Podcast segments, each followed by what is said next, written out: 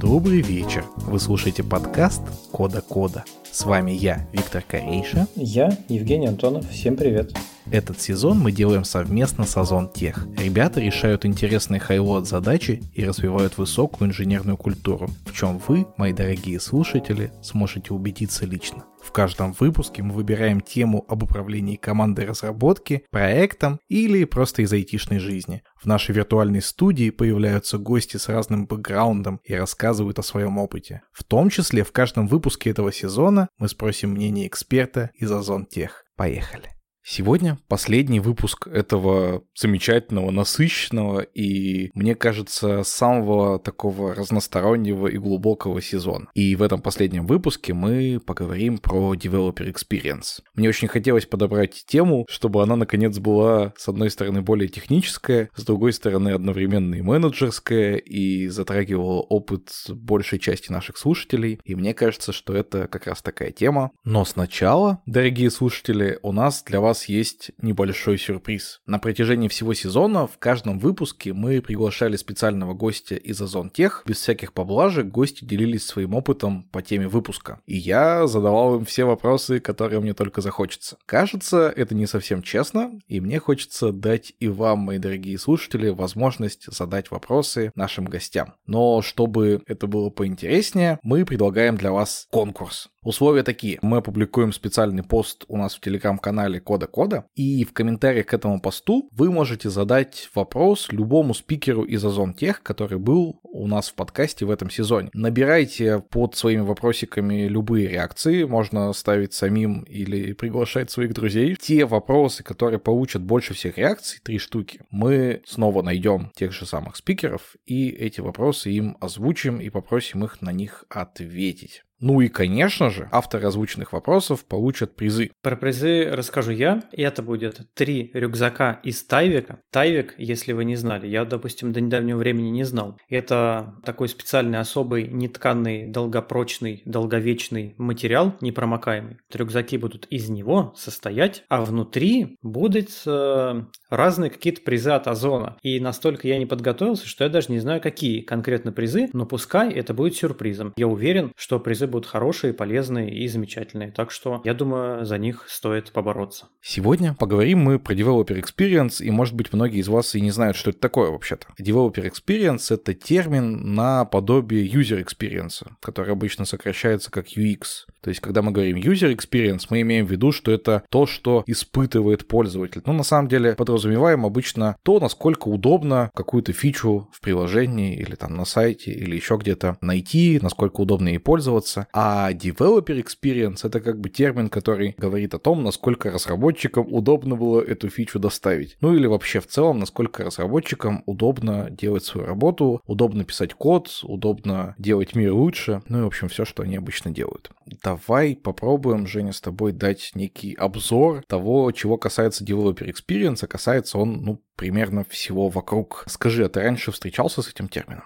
Насколько я там краем глазика смотрел, читал, он последние какие-то, может быть, там месяцы у меня, по крайней мере, где-то, может быть, в телеграм-каналах всплывает, но в целом я особо не погружался в это дело. Исходя из твоего определения, я примерно понял, что это такое. Есть такая очень известная притча, я коротко ее перескажу. Два лесоруба или дровосека одновременно валят лес, и один валит вот настолько быстро, насколько он умеет, а второй периодически останавливается и затачивает пилу или топор, и в итоге спустя какой-то период у второго результат значительно лучше, хотя вроде бы работал он меньшее количество времени. Очень часто Developer Experience сравнивают именно с вот такой заточкой топора, то есть это когда или ты сам готовишь себе какой-то плацдарм, какие-то инструменты или какие-то какие-то навыки, которые помогают тебе удобнее, быстрее, приятнее писать код. Или когда, например, кто-то в команде занимается тем, что готовит такие инструменты для всех. Или если в компании есть отдельная команда, которая занимается тем, что эти инструменты делает. Вот это все сюда входит. Я предлагаю вот так прям по пирамидке, по нарастающей обсудить. Женя, что ты используешь на уровне вот личных инструментов для того, чтобы быть более эффективным? Заморачиваешься ли ты за то, чтобы у тебя была супер удобная клавиатура, какой-нибудь коврик из шкуры единорога, кресло высотой 127 миллиметров и что-нибудь такое. Я не скажу, что я заморачиваюсь, но я себе купил, правда, удобное кресло, но все-таки я достаточно много времени сижу и, и на работе, и после работы, и до работы, поэтому кресло я себе купил удобное. А со всякими клавиатурами, мышками я поэтому сильно не угораю. У меня есть клавиатура, которую моя жена люто ненавидит. Это механическая клавиатура, и опять же, не я ее покупал, мне ее подарили на день рождения. Она очень громко цокает, поэтому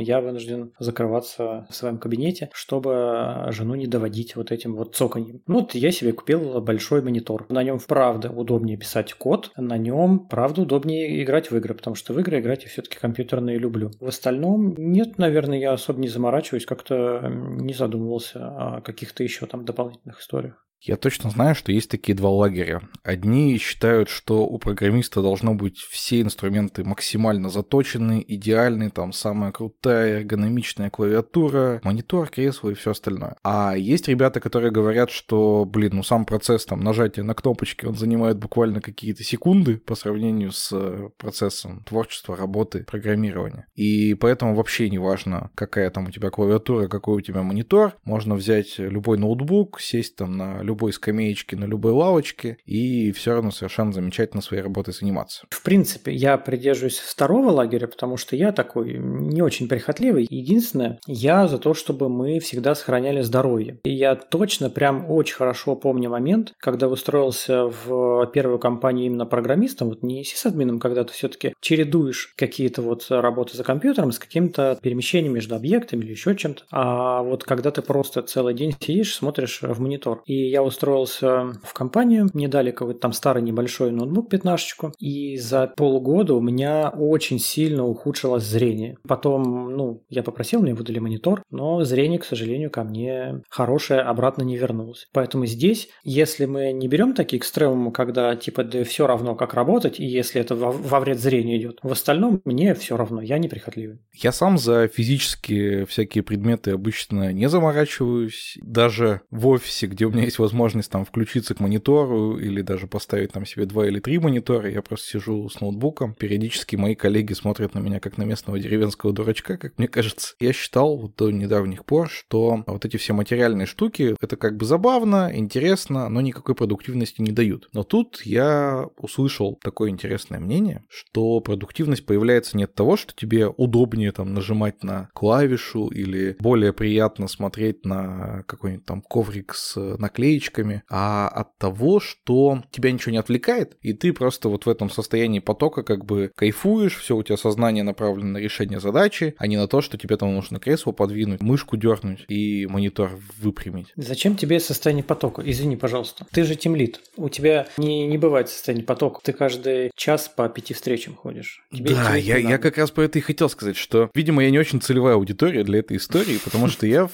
состояние потока не особо вхожу. Если вхожу, у меня скорее это вынуждено. Ну, типа, вот у меня 20 минут, чтобы что-то сделать. У меня вариантов mm-hmm. нет. Я буду за эти 20 минут делать. Пофиг, какая у меня клавиатура. Я все равно как-нибудь справлюсь. У меня как-то была ситуация, когда мне нужно было написать Python-код. Я вообще не знал питона. У меня не было моего ноутбука, был только ноутбук жены, который был с виндой, а я как бы с виндой очень много лет уже не имею никаких дел. Там была какая-то мышка наполовину сломанная. Но я не скажу, что это все прям мне как-то сильно помешало. Ну, то есть были какие-то другие проблемы, которые мне мешали, но в итоге я справился и там какой-то кусочек даже написал, даже поправил, даже справился без IDE-шек, э, чуть ли не в блокноте, хотя, опять же, некоторые мои коллеги посмотрят на меня как на дурачка, тем не менее, мне это все удалось. Мне все-таки кажется, может быть, сейчас наши дорогие слушатели меня за это заклеймят позором и скажут, что я ничего не понимаю, но мне все-таки кажется, что это немножко такой кич, история про то, что вот тебе нужно в этот поток войти, и чтобы тебя никто не трогал. Хотя, может быть, если ты реально несколько часов подряд пишешь код, не отрываясь и не переключаясь с одного контекста на другой, наверное, это может играть какую-то роль. Я довольно давно уже такого не испытывал, и код пишу в каких-то промежутках, если мне это удается сделать. Вот сегодня написал, наверное, 15 строчек за 5 минут между встречей и созвоном. А их можно было закоммитить?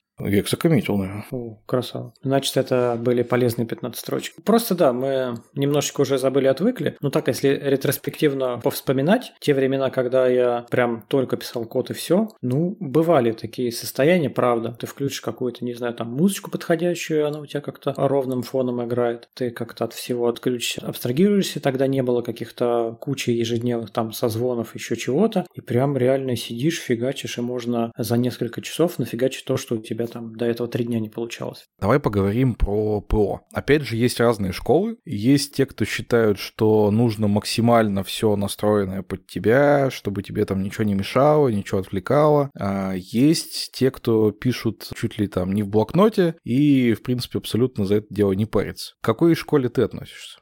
Я, наверное, сижу посерединке. Я сейчас расскажу два ограниченных случая, с кем я вот по жизни, по работе сталкивался. У меня есть один коллега, который постоянно вот выходит какой-то новый редактор кода, он такой, блин, я точно должен поставить. Обвешать его плагинами. Консоль там стандартная, какая-нибудь маковская, линуксовая, это фигня. Нужно какие-нибудь там термиусы, там что-нибудь вот разделить, перекрасить, чтобы там автодополнение какое-нибудь крутое было. Он поэтому угорает. Это, знаешь, типа, на мой взгляд, это как коллекционер. Ты вот коллекционер коллекционируешь, неважно, что это марки, пуговицы, значочки, так вот люди вот эту штуки себе коллекционируют. И это их право, если это делает их жизнь продуктивной, помимо того, что прикольный, так я только за них буду счастлив. И был один коллега, мы с ним работали даже в двух местах работы. Вот он писал код в текстовом редакторе. Это не блокнот, но это и не IDE, это текстовый редактор. Единственное, что он там сделал, этот текстовый редактор позволял макросы писать коротенькие, которые там в какие-то, ну, просто кусочки кода разворачиваются, которые ты часто используешь. Капец, я смотрел, как он программирует, это просто что-то невероятное. Он так быстро, так много кода писал, это все так круто работало, и он прям в этом текстовом редакторе там фигачил вообще как боженька. А я сижу где-то посередине. Вот я поставил какой-нибудь PHP Storm, я у него настроил все как мне удобно, и я такой, ну, зашибись, мне этого хватит. То есть я неприхотливый, я могу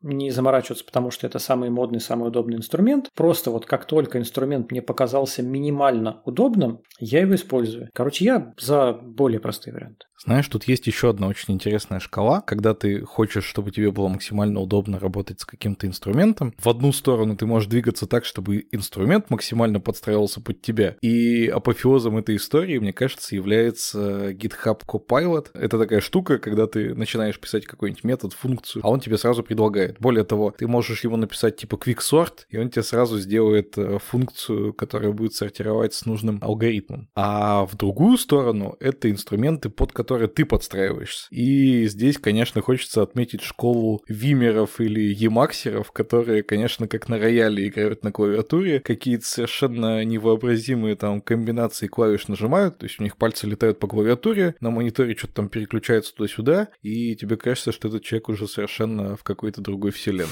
Уже к матрице подключился. Да-да-да, абсолютно. Ты больше за какой подход? Чтобы программист под инструмент затачивался и учился пользоваться этим инструментом? Или чтобы инструмент учился затачиваться под программиста? Ну, я, наверное, слишком ленивый, чтобы прямо сильно угорать по заточке под инструмент. То есть, допустим, если взять мой вариант, так как я сам там на PHP программирую, ну, по большей части, то PHP Storm – замечательный инструмент. То есть, уже очень много чего готово для тебя, как для программиста, тебе останется какой-то мелкий fine-tuning произвести, чтобы стало совсем хорошо. Меня это вполне устраивает. Такие IDE-шки часто ругают за медлительность. Она видит все твои связи классов и может тебе что-то где-то подсказать, но за это ты платишь тем, что оно там по полторы секунды сохраняет. Однажды я пользовался IDE-шкой, я тогда был достаточно мало компетентен, я ее поставил, я, честно говоря, плохо помню, как называлась. То ли я как-то ее плохо настроил, то ли она, правда, была медленная, то ли у меня какой-то был там плохой ноутбук, я не знаю. Но вот там я реально столкнулся с тем, что между нажатием на кнопку и тем, как появляется символ, проходит какое-то ощутимое время. Когда ты нажимаешь сохранить, там действительно сохранилось, но там, знаешь, типа не полторы секунды, там, не не знаю, секунд 5. Переиндексация проекта или там хотя бы ты его, когда открываешь эту IDE, у тебя там несколько минут, там минуты 3-5 открывается, ну это да, это был, конечно, ад. Но я не знаю, кто был виноват в этом. Я, машина или инструмент. Я добавлю тут немножко своего отношения. Для меня история с Вимом или с Emacs — это скорее искусство, чем работа. То есть для меня это как такая каллиграфия. Я понимаю примерно, как это работает, но так же, как я примерно понимаю, как играть на рояле. Ну, то есть я там ноты знаю, как строятся аккорды понимаю, но никогда в жизни ничего не сыграю, конечно, потому что нужно там много-много-много часов практики. И с Вимом у меня то же самое. То есть я более-менее знаю какие-то основы, ну, могу выйти из Вима, что уже, между прочим... О, это серьезно, да, серьезно тебя характеризует. Хотя надо сказать, что у меня действительно были проблемы. Я хорошо помню, что когда первый раз я открыл Vim, э, закрывал я его тем, что терминал закрывал. Да, да. Но, конечно, вот э, так работать, как работают э, прямо люди, которые на этом всем сидят, для меня это тоже какая-то магия. Другая сторона этой шкалы когда прямо за тебя подставляются какие-то большие куски. Я понимаю, почему это удобно, но у меня есть ощущение, что это удобно далеко не всегда. Вот мы с тобой не так давно э, в кулуарах обсуждали автозамену. Mm-hmm. На маке в заметках очень мощная автозамена. Ее прям очень сложно победить. И здесь вот примерно какая-то такая история. То есть, ну, понятно, что от настроек зависит, но я не хочу побеждать свою IDE-шку. Типа, я не хочу, чтобы она внезапно мне что-то подставила вместо того, что мне хочется. Я все-таки хочу этим делом управлять. Про подстановки. Вот я расскажу такую стыдную историю. А, а может, она не стыдная, может быть, ты тоже так делаешь. Давай сравнимся. Ты, наверное, PHP Storm пользовался, ты знаешь, что там есть авторефакторинг. Ты говоришь, там вот здесь там какой-нибудь метод выдели, или вот здесь там перемены переименуй. И он прям не только тебе в файле там класс, в котором ты работаешь, он тебе везде там по проекту найдет, где все это дело используется и, собственно, поменяет. Раньше вообще, типа, ну, мне проще, типа, было на маленьких проектах руками пройти. Сейчас я использую рефакторинг, но всегда вот у меня какая-то такая параноидальная история. Я не помню, сталкивался ли я с плохими ситуациями, когда мне что-то порефакторило не так, но я все равно такой, типа, сделал рефакторинг, но, пожалуй, я пойду по измененным файлам, посмотрю, точно ли там все вот окей. То есть у меня есть какая-то вот такая паранойдальная история, а вдруг он сейчас мне что-нибудь нарефачит, я сейчас куда-нибудь закомичу, а, а там фигня какая-то. Я не особо пользовался авторефакторингом, но как-то я пользовался инструментом, который автоматически мержит. Я думаю, что все наши слушатели знают, но если вдруг кто-то не знает, гид это вообще довольно как бы такая прямолинейная штука, и если ты в одной и той же строчке, в одной ветке сделал одно изменение, в другой другое изменение, то тебя просто спросят, что из этого ты хочешь. И некоторых разработчиков это бесит. Ну, типа, очевидно же, что я хочу вот это. И есть всякие инструменты, которые за тебя пытаются, ну, там, 99% конфликтов порешать и оставить как бы более навороченную, более ветвистую, что ли, версию. Но у меня не получилось победить этот инструмент. То есть у меня вечно там какая-то шляпа в итоге выходила. Честно говоря, не совсем понимаю, как это должно работать. Да, интересно, я не пользуюсь. Это, по-моему, в каком-то саблайме такая фича была. Я пытался перейти на гид GUI, у меня не получилось. Спойлер. Я до сих пор не понимаю, как можно коммитить кнопочками, потому что я никогда не понимаю, какую кнопочку нажать и где здесь комментарий. Но вот э, какой-то был отдельный GUI, и у которого была вот эта фича автомержа. Я ее попробовал включить. В общем, все закончилось плохо. Хорошо, что гид позволяет не только мержить, но и возвращаться к предыдущим версиям, ради чего он, собственно, и был создан, наверное. А ты всегда коммитишь через консоль? Да, я всегда гитом пользуюсь только через, ну, либо терминал отдельный, либо встроенный куда-то. Мне так гораздо понятнее и приятнее. А смотрю я уже на веточке в гитхабе, в гитлабе, в битбакете, где мне там нарисовали уже дерево веточку. Вот тут я тебя поддерживаю. Я все время тоже комичу из консоли, хотя, вот опять же, PHP Storm очень хороший, удобный интерфейс, показывает, где ты действительно там можешь потыкать чекбоксы, вот эти файлы хочу закоммитить, вот эти не хочу, написать какой-то текст комита, то есть там все очень удобно. Но при этом как-то вот и привык с консоли, мне из консоли действительно проще, понятнее. И я тоже такой дед, который, собственно, в консоли сидит там с гитом. Все, что мы успели сейчас обсудить, это такой личный developer experience. А если мы выйдем чуть повыше на уровень команды или компании, тут э, вступают еще другие механизмы. Например, важная часть DX — это то, как у вас организован CI-CD, deploy, как у вас организован процесс реквестов, насколько вам удобно посмотреть код, насколько вам удобно его опрувнуть. Это все, конечно, тоже сюда входит. И это уже выходит обычно за рамки компетенции там, одного конкретного разработчика, а определяется, ну, как минимум на уровне команды или даже на уровне компании. Женя, делаешь ли ты что-то специально, чтобы в твоей команде эта часть developer experience была более крутая? Ой, это я обожаю делать. Я считаю, что как тимлит, наверное, если уж мне там хочется писать код, то, скорее всего, вот именно как раз какие-нибудь инструменты или вот там делать или что-то, что-то упрощающее, короче, работу непосредственно моей команде. Потому что я же не могу на себя взять срочные горящие задачи, потому что, скорее всего, я их продолбаю в куче встреч. А вот спокойно сидеть себе в фоне, там, когда время есть, пилить какие-нибудь улучшалки для работы всей команды, это я обожаю делать. Мой долг как тимлида наблюдать, где у нас что-то где-то буксует, что-то где-то неудобно. Я люблю думать, как это можно улучшить и, собственно, прикладывать усилия. Тут прям, да, это моя вотчинка. Когда я первый раз увидел в интерфейсе Bitbucket а пайплайны, на которых можно настроить не только там тесты и линтеры, но и перекладывание что-нибудь откуда-нибудь куда-нибудь, даже дописывание кода, пожалуйста. Я помню свои ощущения, что все, мир изменился, теперь мы можем писать код наконец сами для себя, а не только там для проектов, для клиентов и так далее. Я был восторжен, поражен, и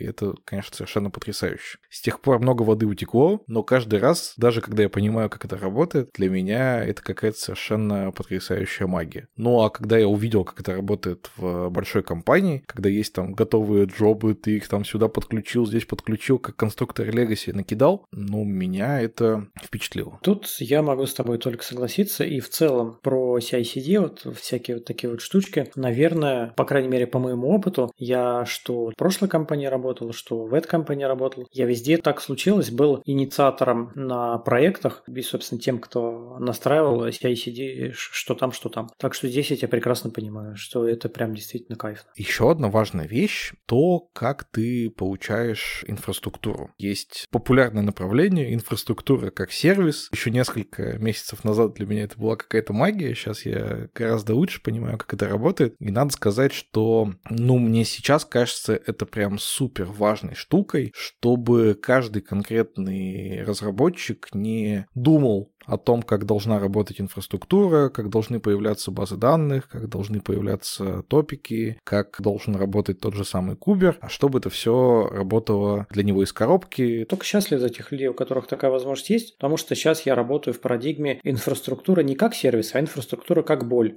Вот. Поэтому я только рад, если у меня будет инфраструктура как сервис. До того, как мы начали запись, ты, Женя, мне сказал, что тебе практически нечего сказать про DX. Но мы с тобой болтаем уже больше получаса, а мы еще даже не обсудили, что вообще-то developer experience есть еще на уровне организации работы, на уровне задач. В общем, тут еще есть куда копать. Похоже, это вся наша работа developer experience. Тем не менее, я предлагаю все-таки перейти к нашим дорогим гостям, потому что им тоже совершенно точно есть что сказать. Я рад пригласить в нашу виртуальную студию CTO бутикового аутсорса, руководителя школы сильных программистов и человека, который ведет авторский блог в Телеграме Федора Борщева. Привет, меня зовут Федя Борщев. Я руковожу школой сильных программистов. Это место, где мы делаем сеньоров и тимлидов из ребят мида уровня. А еще я совладелец небольшого аутсорса на 15 человек, где мы пишем классный код и помогаем клиентам с его помощью внедрить у себя классные разработческие практики. Сегодня мы говорим о такой страшной штуке, как Developer Experience. Наши слушатели, возможно, еще не знают, что это такое. Расскажи им, пожалуйста. Я расскажу, наверное, немножко издалека. Developer Experience — это, по большому счету, опыт, который испытывает разработчик, взаимодействуя с кодовой базой продукта. Проще это понять через распространенную штуку user experience. Ну, то есть, э, грубо говоря, вы, когда заходите заказать еду через Яндекс Еду, вы проходите через дорожку, которую продумал хороший дизайнер, хороший продуктовик. Вас там никогда в самом начале не начнут спрашивать какую-нибудь неважную фигню типа вашего кода от домофона. Вам всегда сначала покажут вкусную еду, чтобы вам хотелось ее заказать.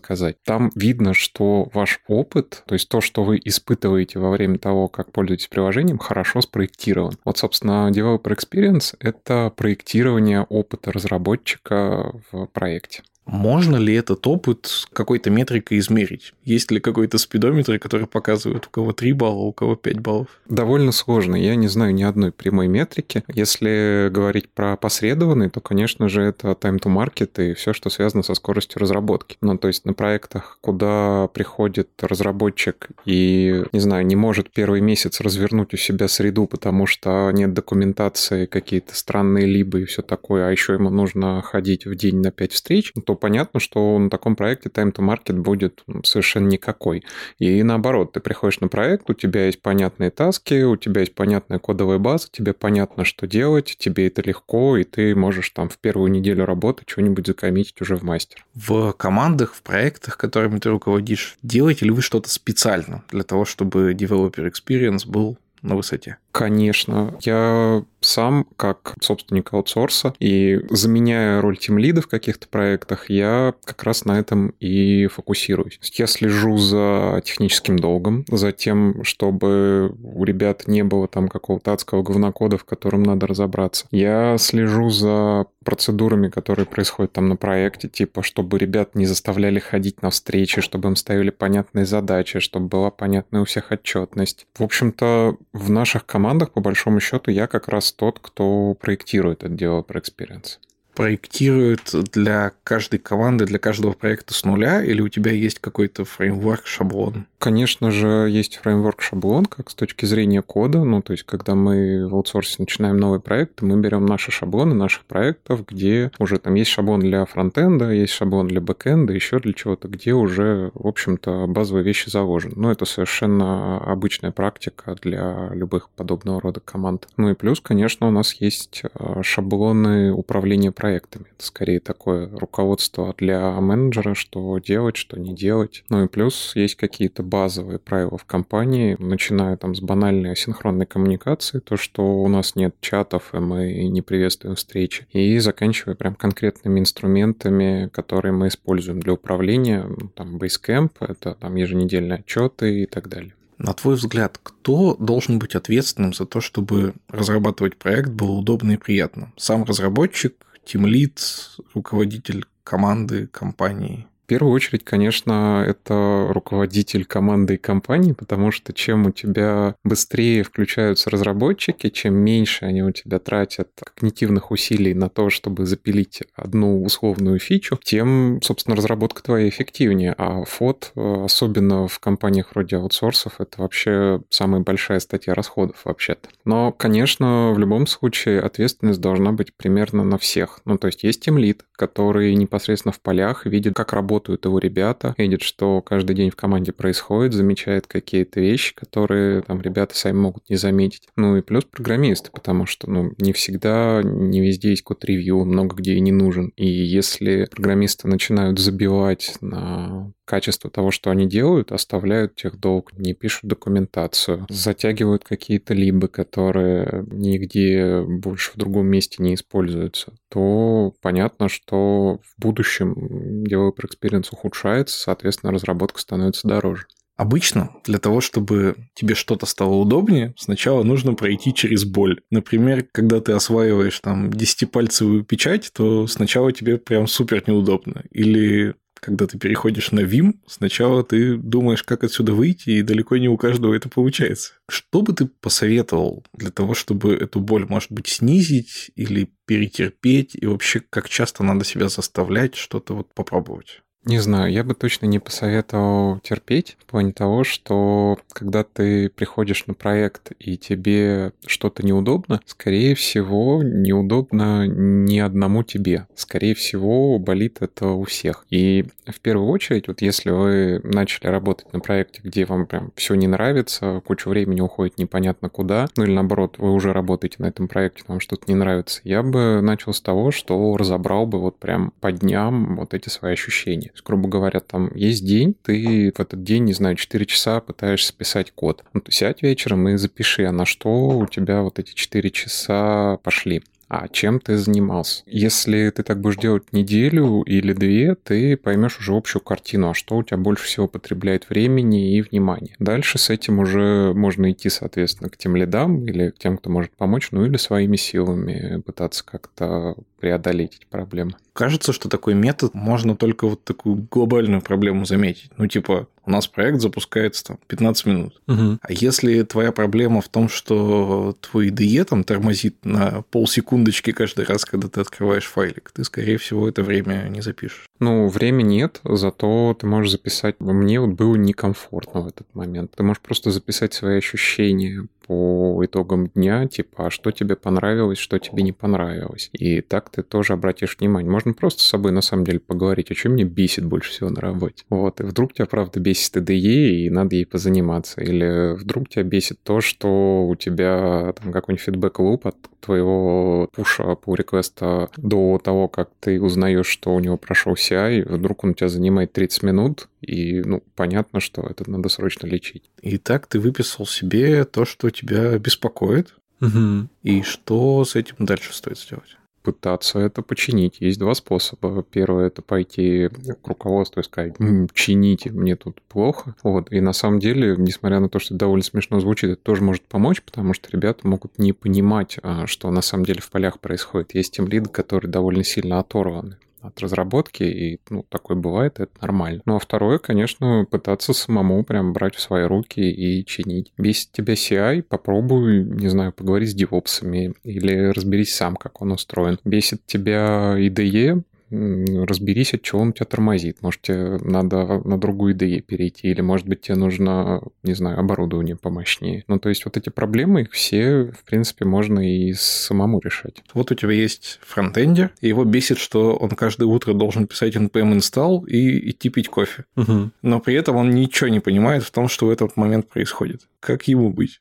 Ну, если есть желание разобраться, то, собственно, разбираться. Но мы программисты вообще-то, и мы, собственно, мы умеем разбираться в том, что нам не нравится. Он же как-то стал фронтендером. Раньше его, не знаю, бесило, что он не закрывает тег, а у него от этого там верстка едет. Он же с этим как-то разобрался. Вот это примерно такая же история. Она ровно настолько же важна, потому что это твоя производительность. Но, соответственно, если там, ты не можешь почему-то справиться, не знаю, ищи помощи, опять же, у руководителей, у коллег.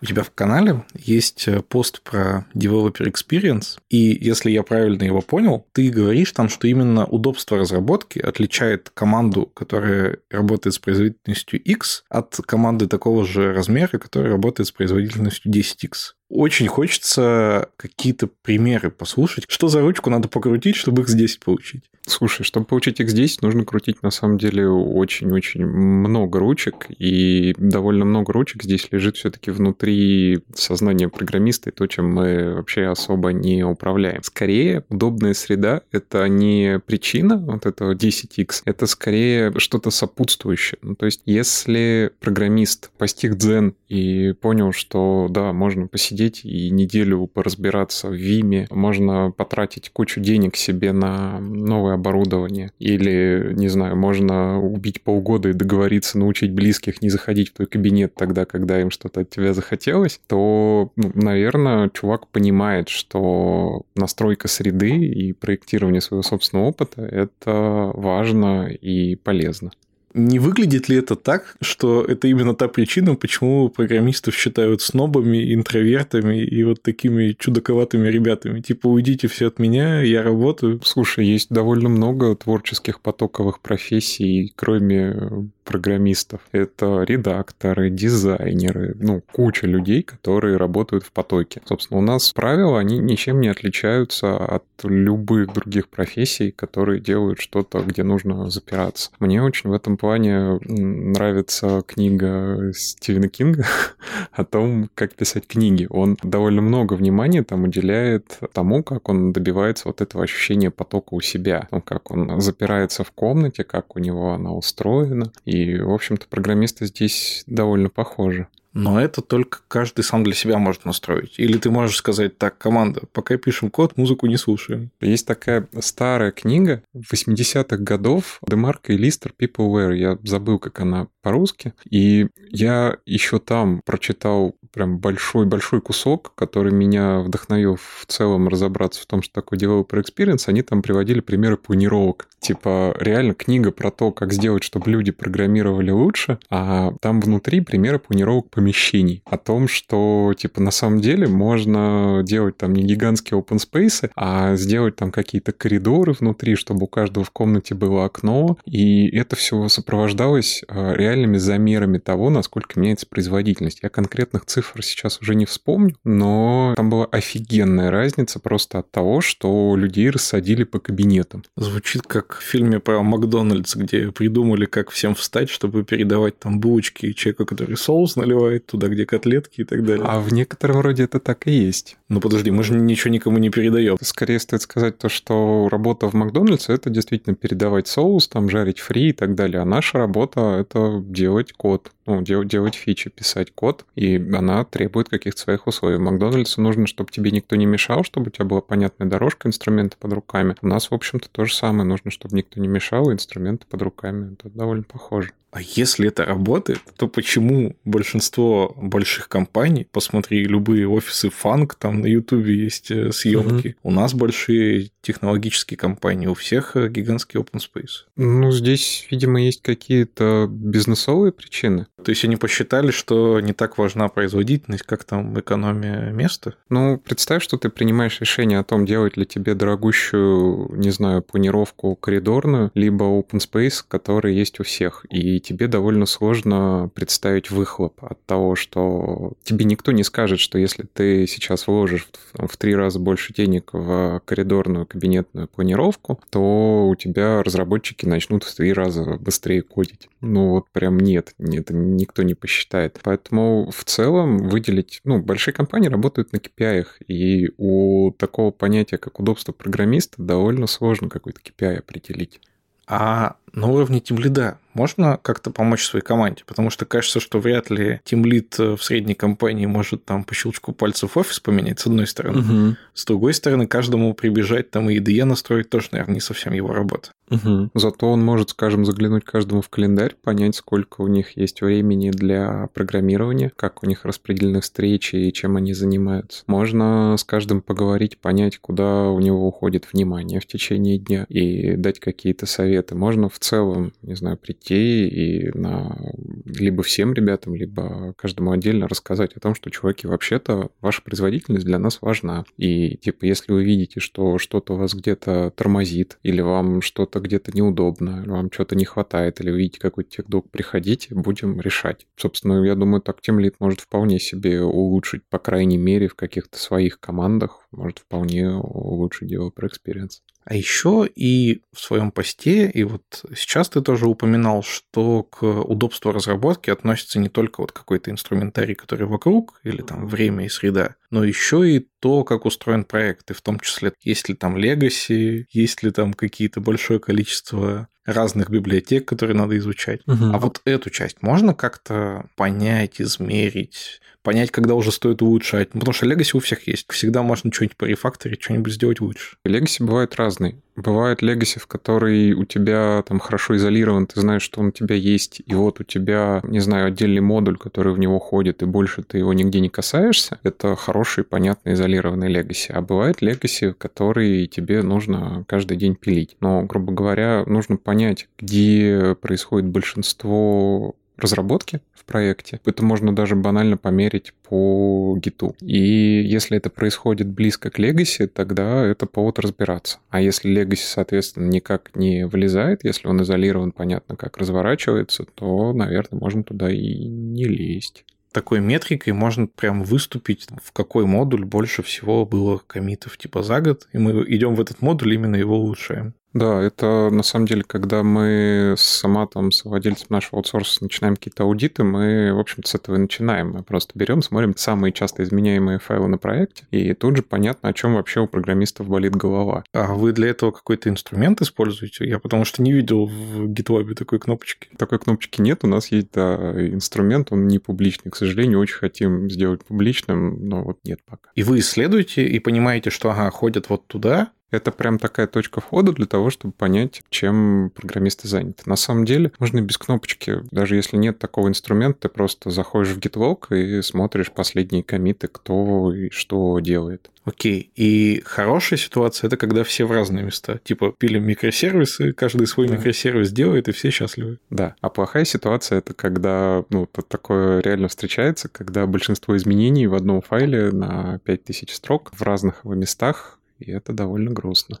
Ну, в целом, файл на 5000 строк, это уже звучит довольно грустно. Ну да. И это тоже часть developer experience. Вот то, что сам проект технически организован как-то не очень приятно. Так и есть. Developer Experience — это вообще штука довольно всеобъемлющая. Мы начали с того, что это, в общем-то, опыт, который испытывает программист, в том числе и эмоции. Ну, и представляешь, ты приходишь на проект, у тебя есть желание там, помочь бизнесу, ты прям пришел, вот первый твой рабочий день, а у тебя нет задач или есть задачи, ты их не понимаешь. А чтобы развернуть код, тебе нужно потратить неделю и ходить по отделам, а еще написать письмо безопасникам и приложить туда каплю крови, чтобы тебе дали нужный ключ, ключик. Ну, понятно, что ты не будешь очень этому рад, у тебя не будет желания быстро пилить фичи. Соответственно, техдолг, он ровно туда же попадает. Слушай, а как это работает на уровне аутсорса? Как вообще можно сказать клиенту, что, ребята, мы тут посмотрели, и первые два месяца мы будем чисто порядочек наводить? Мы не наводим порядок в чужих проектах к сожалению. Ну,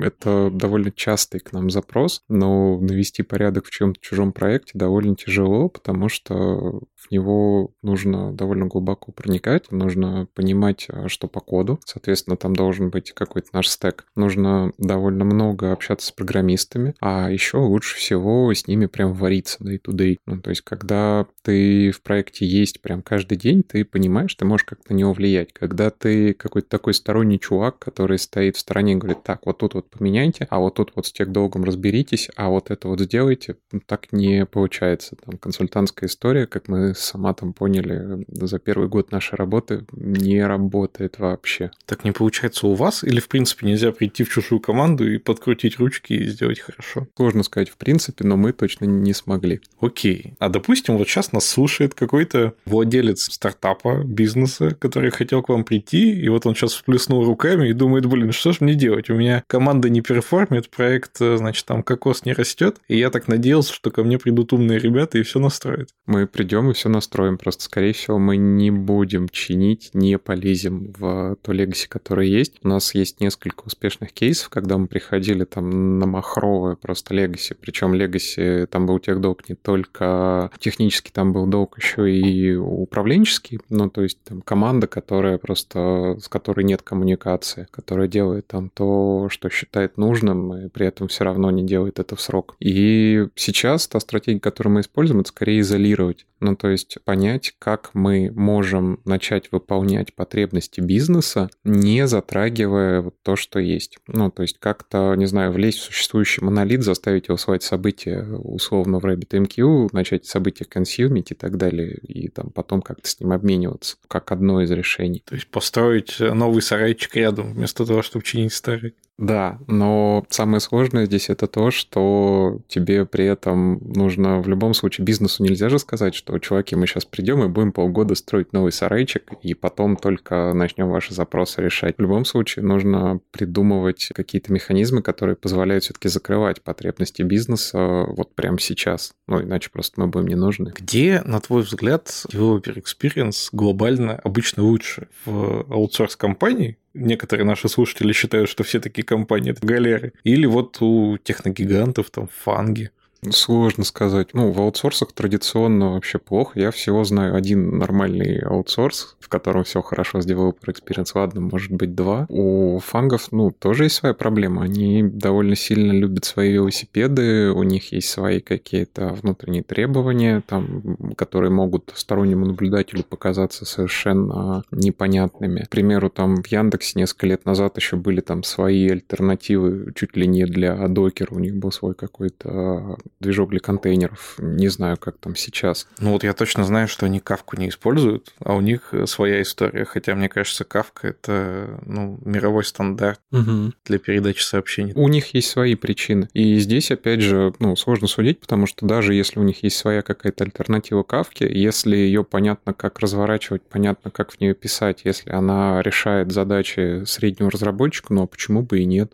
Гораздо хуже, и я такое реально вижу до сих пор, это когда ты приходишь на какой-то проект, а у них свой собственный, не знаю, веб-фреймворк. Там я буквально недавно делал аудит веб-фреймворка, там, значит, Python на Twisted. Это штука, которая умерла просто, мне кажется, лет 10 еще назад. Но вот чуваки на ней сделали офигенный, асинхронный, не блокирующий фреймворк, который там ходит в MongoDB. Все это они сделали вместо того, чтобы запилить простую LMS смс для онлайн-школы. То есть они зачем-то начали делать какие-то свои велосипеды, хотя в команде там 2-3 человека всего. И вот эта история, она, с одной стороны, сильно усложнила вход, то есть вот тот самый наш developer experience для новичка, он прям в нулину. Но, с другой стороны, те инженеры, которые там работают, они наверняка как бы собой довольны и вообще реально какие-то ну, сложные задачи решали, потому что вообще-то не каждый в своей жизни ну, решает какую-то задачу, типа как нам сделать асинхронные, чтобы не блокировалось, чтобы там выдерживало нагрузку.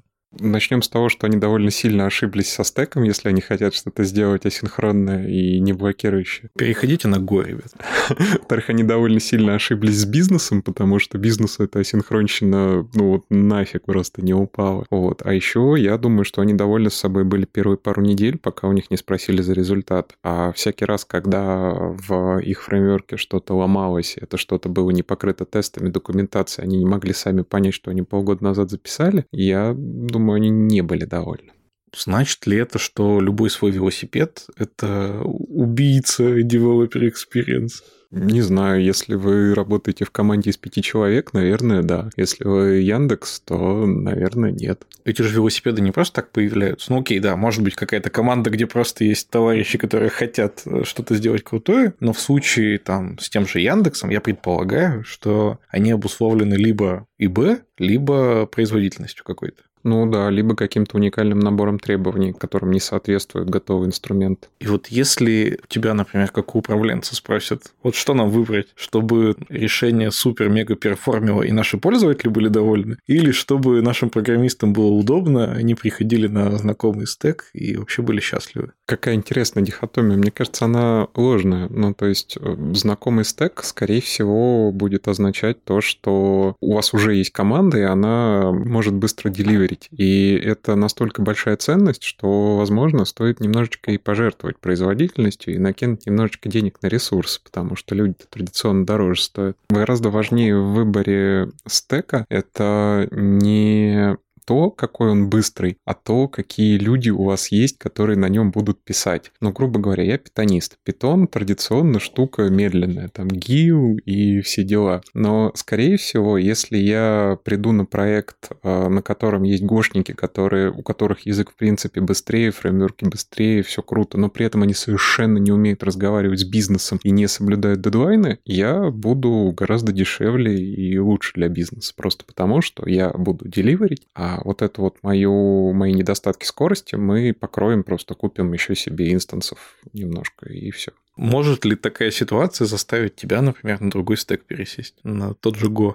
Вряд ли. Я вообще понимаю, что в ограничение стека в целом на рынке разработки упирается довольно мало компаний. Скорее, ограничение стека может быть связано с наймом там, и с другими бизнесовыми причинами. Ну, грубо говоря, там станет сложно искать питанистов, наверное, придется куда-то еще двигаться. Но до тех пор, пока это не сложно, до тех пор, пока наши либо поддерживаются, и мы можем быстро масштабировать команду, я совершенно не собираюсь менять стек. Раз уж мы заговорили о стеке, не могу не спросить под призмой нашей темы. Все-таки разные языки и инфраструктура вокруг языков, они немножко с точки зрения разработки по-разному действуют. На твой взгляд, с точки зрения developer experience, какая инфраструктура, какой стек более приятный? Я знаю, какой неприятный и какой все не любят, да.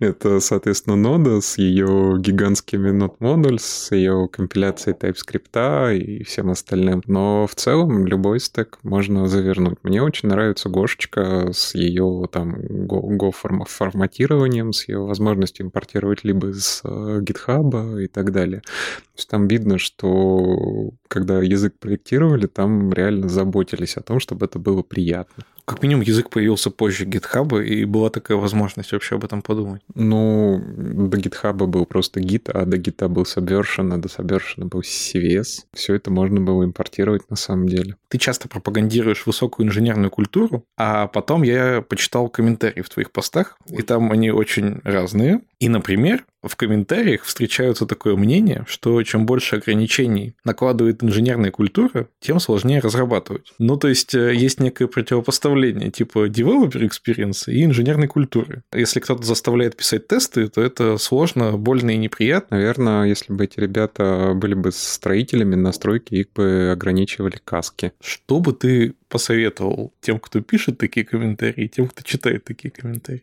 Сложно сказать. Тем, кто пишет, я, наверное, посоветовал бы все-таки научиться прислушиваться к мнению других людей из других контекстов. Это довольно интересно, ну, потому что все люди разные. И, наверное, если это придумали, это не просто так, и как минимум можно попробовать. Тем, кто читает, опять же, не принимайте на веру то, что пишут, в том числе и то, что пишу я. Я, когда все это прочитал, попытался придумать ситуацию, в которой действительно инженер инженерная культура, она вот прям противопоставляется DX. И мне пришла в голову такая история. Что если инженерная культура говорит нам о том, что все merge реквесты должны посмотреть там три человека и нажать кнопочку approve, но это вообще неудобно, потому что ты отправляешь реквест и ждешь там, не знаю, три дня. Здесь есть очевидный компромисс. Это positive review, когда ты делаешь merge request, мержишь его куда нужно, если ты уверен, а потом у тебя ребята его ревьюют, и ты, если нужно, его правишь. Это вполне себе рабочая история. Если честно, мне хочется вернуться на шаг назад к э, истории с тестами и в целом с противопоставлением developer experience инженерной культуры. Мне кажется, такого просто не существует. Когда ты приходишь на проект, где культура развита, у тебя отличный experience. Когда ты приходишь на проект, где культуры совершенно никакой нет, в том числе и тестов, у тебя с experience ом туго. Опять же, там вот взять те же тесты. Их наличие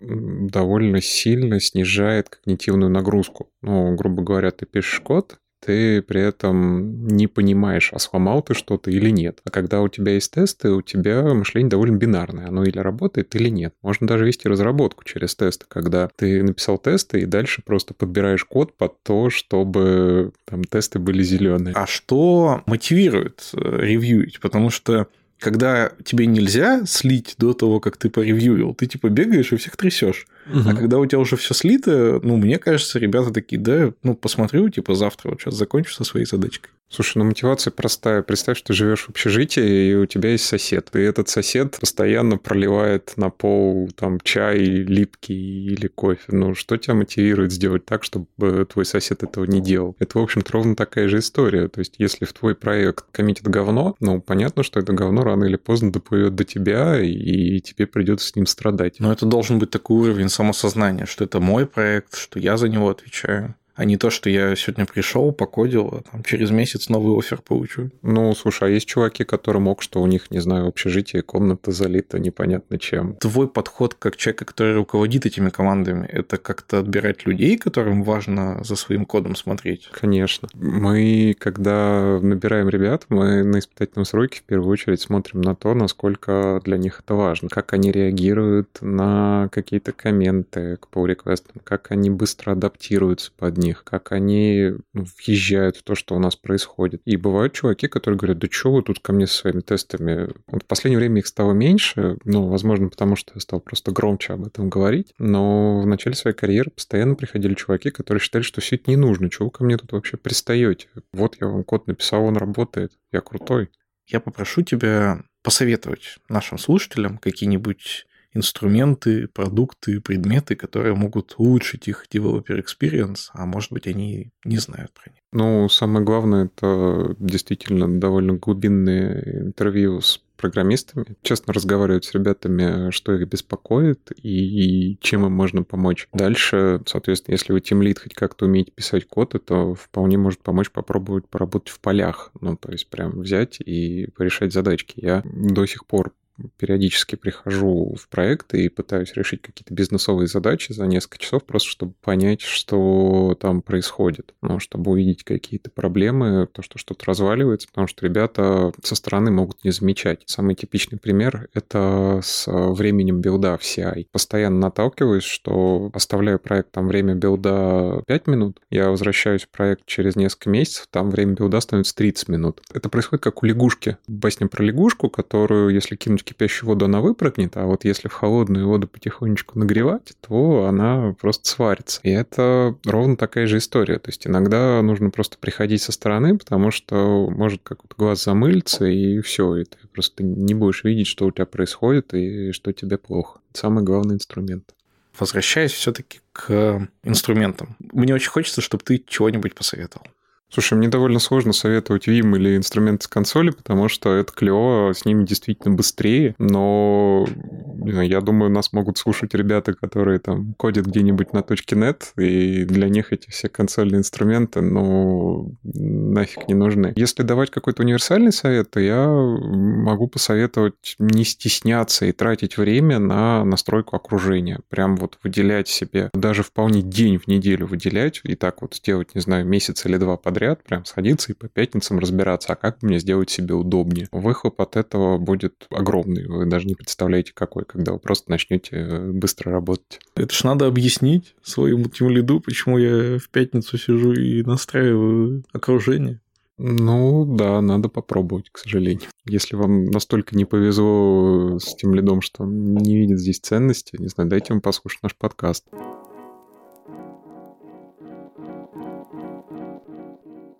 Должен поделиться с вами, мои дорогие слушатели, что я просто обожаю, когда наши гости в качестве источника информации предлагают послушать наш же с вами подкаст. Я называю это реверсивная рекомендательная система. А если серьезно, то я услышал целый ряд очень интересных мыслей. Кажется, мне тоже теперь есть что поднастроить внутри моей команды с точки зрения DX. А теперь, мои дорогие слушатели, давайте с вами переключимся на обсуждение Developer Experience в контексте большой компании. И тут мне кажется, что нам с вами, мои дорогие слушатели, очень повезло с сегодняшним специальным гостем из Озон Тех, ведь он тот самый человек, который создает удобные сервисы для других программистов.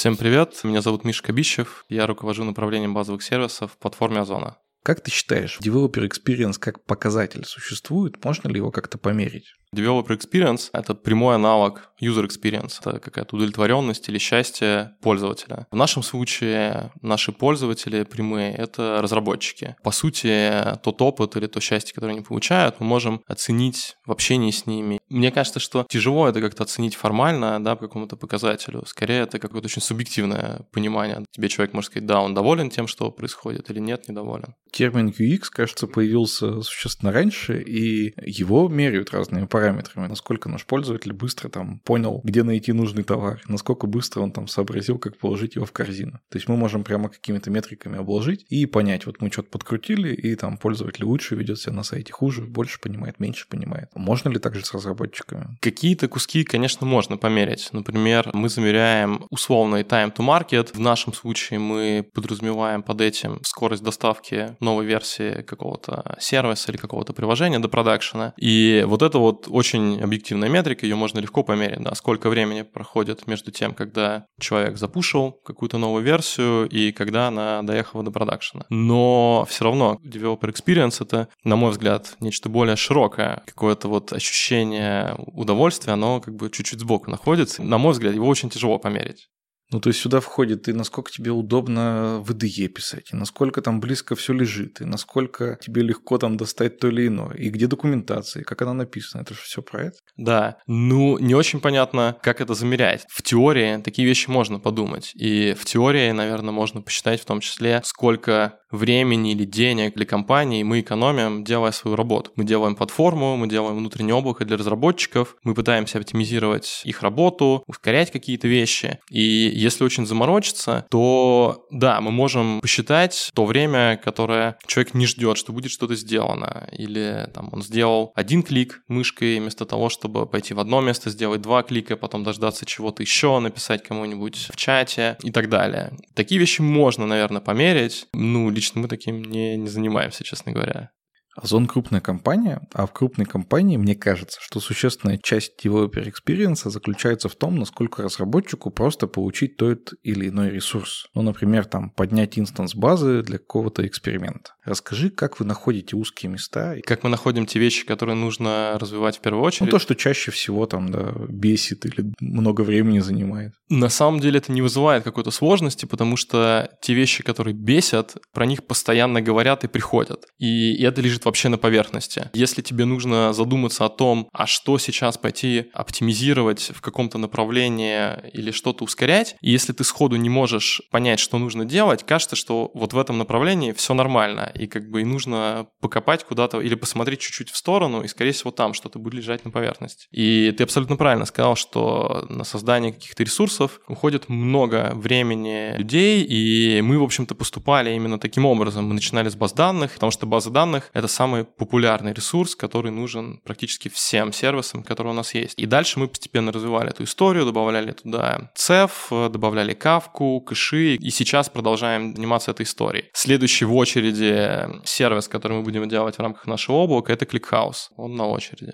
Так получилось, что я некоторое время поработал с банками, и там еще огромный гемор получить доступы. Вот мне нужны какие-то данные, но чтобы их достать, мне нужно столько всего подписать и показать. Как в Озоне с этим происходит? Как мне получить, например, реальные данные пользователей, если я ну, как-то с ними работаю? Базово никак. Если все работает как нужно, то у разработчиков нету никакого доступа к продакшену. Мы большая компания, ты правильно заметил, у нас много людей, много сервисов, много данных, поэтому мы стараемся защищать эти данные. У разработчиков нету доступа в продакшн, нету доступа к контейнерам, к базам, но в случае возникновения какого-то инцидента есть процесс, когда разработчик может запросить доступ к определенной базе. Он выдается на какое-то время, вся эта история логируется, ну и при необходимости необходимости, да, можно совершить какие-то манипуляции. Ну окей, это ты про инциденты. А если, не знаю, я разработчик, у меня есть идея, как улучшить рекомендательную систему, а для этого мне нужна вся база всех заказов. А я боюсь, что ты просто так не получишь доступ к ней, честно говоря. Можно попробовать получить доступ к обезличенной базе,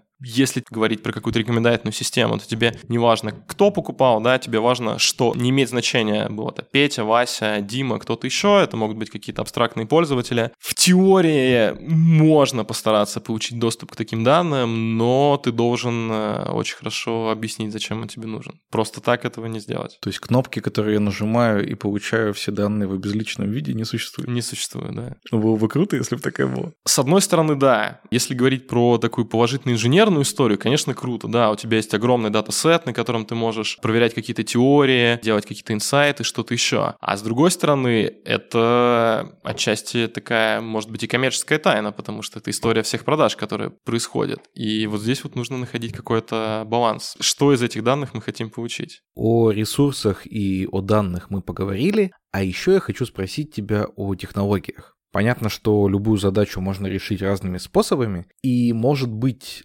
разработчик нашел такой способ, который ему сейчас легко осуществить, а следующему, кто придет дальше копаться в этом коде, это будет сложнее. И с одной стороны, DX для первого разработчика, он как бы лучше, потому что первый разработчик что-то там расковырял, где-то покопался. А вот для каждого следующего это все сложнее и сложнее. Когда мы говорим про небольшую команду, там тимлит может прям пальцем тыкнуть, значит, это делаем, это не делаем, и как-то обосновать. Но когда мы говорим про такую большую компанию, как Озон, кажется, что должна существовать какая-то единая политика. Да, и мы не исключение. У нас есть достаточно большое количество стандартов и конвенций по использованию разных технологий. Есть конвенции по языкам программирования, в которых мы описываем, какие версии языков мы используем, какие общие практики вообще есть, какие-то правила линтинга, код стайла, какие библиотеки запрещено использовать или какие библиотеки мы рекомендуем использовать для каких-то целей. Один из, наверное, самых важных технических документов, который должен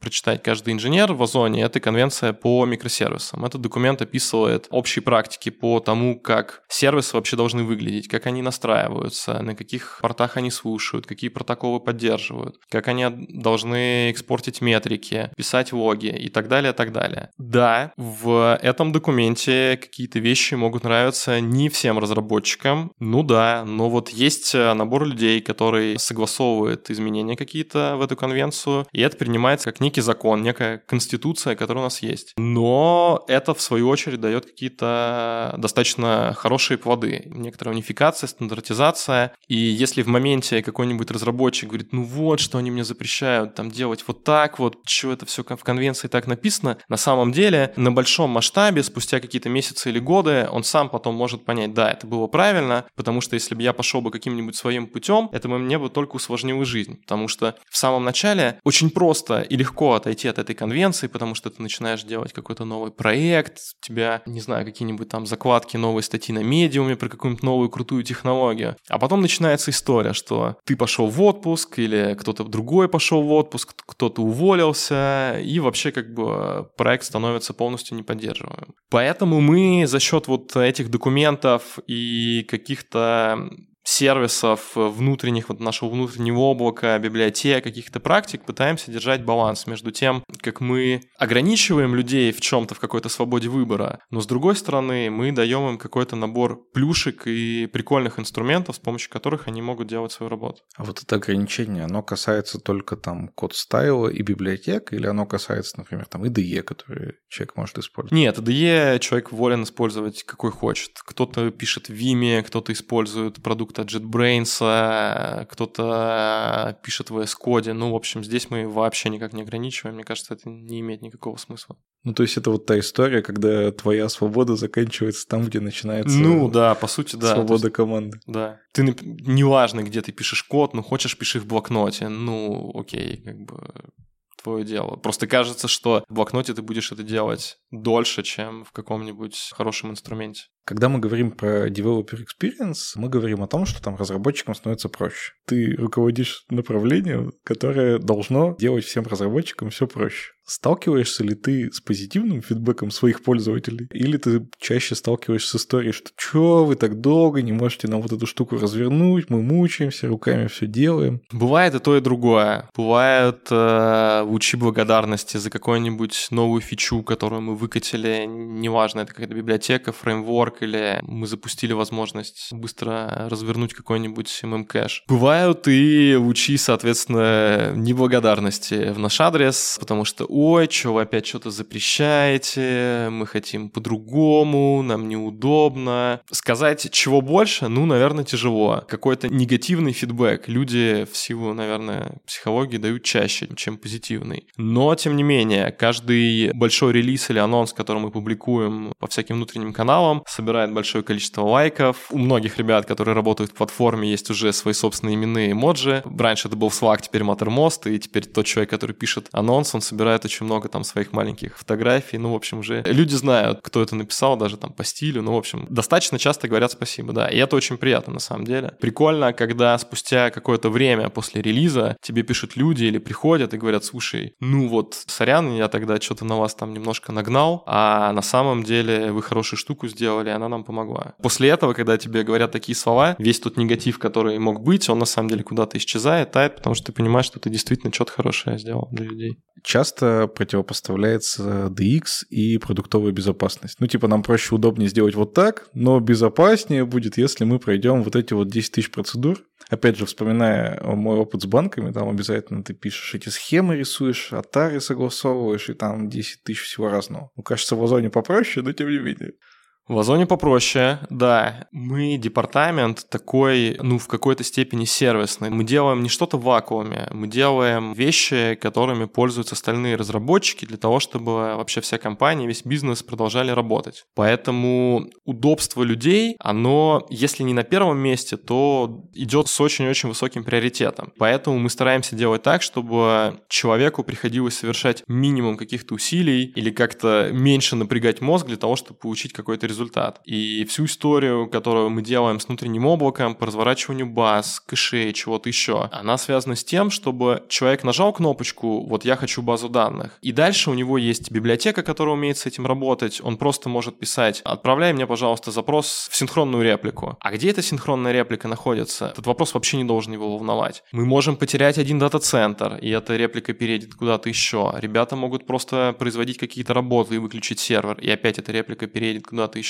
Для разработчика и для его приложения все должно продолжать работать, как будто бы вообще ничего не происходило. И вот это самое важное для нас, потому что мы тоже делаем внутренние продукты, начиная от железа, заканчивая конечной библиотекой, которой пользуется человек в ежедневной работе. Конечно, иногда могут возникать ситуации, когда какая-то команда хочет очень хитрую какую-то штуку, очень, у них какой-то сложный кейс, и он не всегда хорошо ложится на какое-то универсальное решение, которое мы сделали. Здесь возникает такая дилемма. Пытаться подстроиться под них, что может потребовать большое количество ресурсов, времени или чего-то еще. Либо сказать, попросить ребят как-нибудь переосмыслить их подход. Ну и здесь бывает по-разному. В каких-то моментах мы говорим, нет, ребят, вот вы одни такие, серии сорян, да, в Озоне там две с половиной тысячи сервисов, или уже даже больше, и вот один хочет что-то особенного. Ну, мы не будем делать ради одного что-то особенное. Либо ищите единомышленников и приходите к нам с какой-то массой, тогда это станет какой-то важной проблемой. Либо пытайтесь использовать какие-то кубики, которые мы вам уже даем. Это сложный момент, не всегда люди нормально это воспринимают, но, к сожалению, так нужно делать, потому что нельзя, ну просто невозможно подстраиваться под каждую команду и делать что-то прям такое очень точечное. Сейчас мы находимся на том этапе, не супер раннем уже, конечно, но достаточно еще начальном созревания нашего облака, на котором мы научились предоставлять базовые сервисы, мы научились их предоставлять не вручную, не требуется никакая работа кого из эксплуатации, это все происходит автоматически, просто по кнопке. Ну и дальше кажется, что там в следующем году и дальше мы будем строить какие-то сервисы уже поверх них, которые еще дальше упрощают работу. По сути, по тому же пути двигался и продолжают двигаться все публичные облака Amazon, Яндекс, Azure и, и так далее, где есть какие-то базовые вещи, S3, например, да, AWS S3, на котором построено, ну, я не знаю, ну, там несколько десятков, наверное, сервисов, которые есть в том же Амазоне, они используют его. Наверное, тут нет смысла говорить, что мы строим свой AWS, хотя, как бы, кто знает, посмотрим через несколько лет, но, тем не менее, как бы мы делаем такое внутреннее облако с какими-то своими технологиями и сервисами. В Озоне, в принципе, есть история о том, что разработчики делают инструменты для разработчиков, а потом уже есть разработчики, которые с помощью этих инструментов делают какие-то клиентские штуки.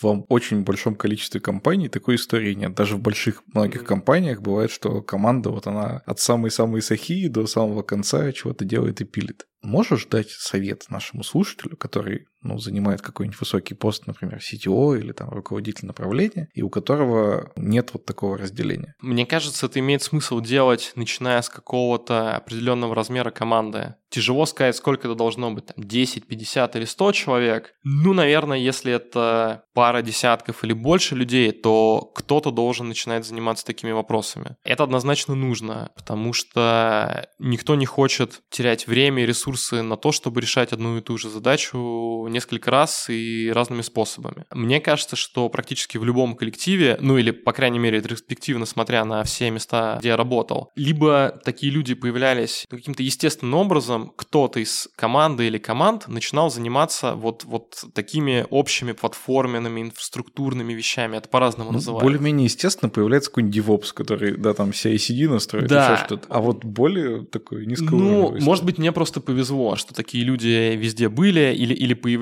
такие люди. И вот здесь вот очень важно не запрещать это делать. Можно не выделять, наверное, в отдельную команду такого человека или группу людей, но давать им время на то, чтобы они это делали, потому что это важно. Без этого, ну, вообще ничего не получится. Если у вас 5 человек, и вы работаете в гараже, да, вы сделаете крутой стартап, все, все будет круто, здорово, но по мере роста все равно система будет становиться сложнее, будут появляться какие-то общие куски, и вот они должны быть по-настоящему общие, и кто-то должен за них отвечать, кто-то должен думать про их удобство, про то, куда их развивать, потому что не может быть такой истории, что ну давайте каждый по чуть-чуть будет что-нибудь контрибьютить в общей библиотеке. Так не работает. Это все, вот эта коллективная ответственность превратится полностью в хлам, помойку и нечто ужасное. Любая библиотека — это такой же продукт, который нужно развивать. Ну вот, поэтому такие люди точно нужны. Да, это очень классно, что в Озоне условно с самого начала, потому что компания существует много лет, но про современный Озон, если говорить про историю современного Озона, которая началась в 2018 году, то с самого начала у нас был этот департамент, и с самого начала всей этой историей занимались. И мне кажется, это нас отличает от достаточно большого количества компаний, которые есть на рынке. Это один из тех важных факторов, который позволил технологически так быстро и сильно вырасти за достаточно небольшой срок, на мой взгляд.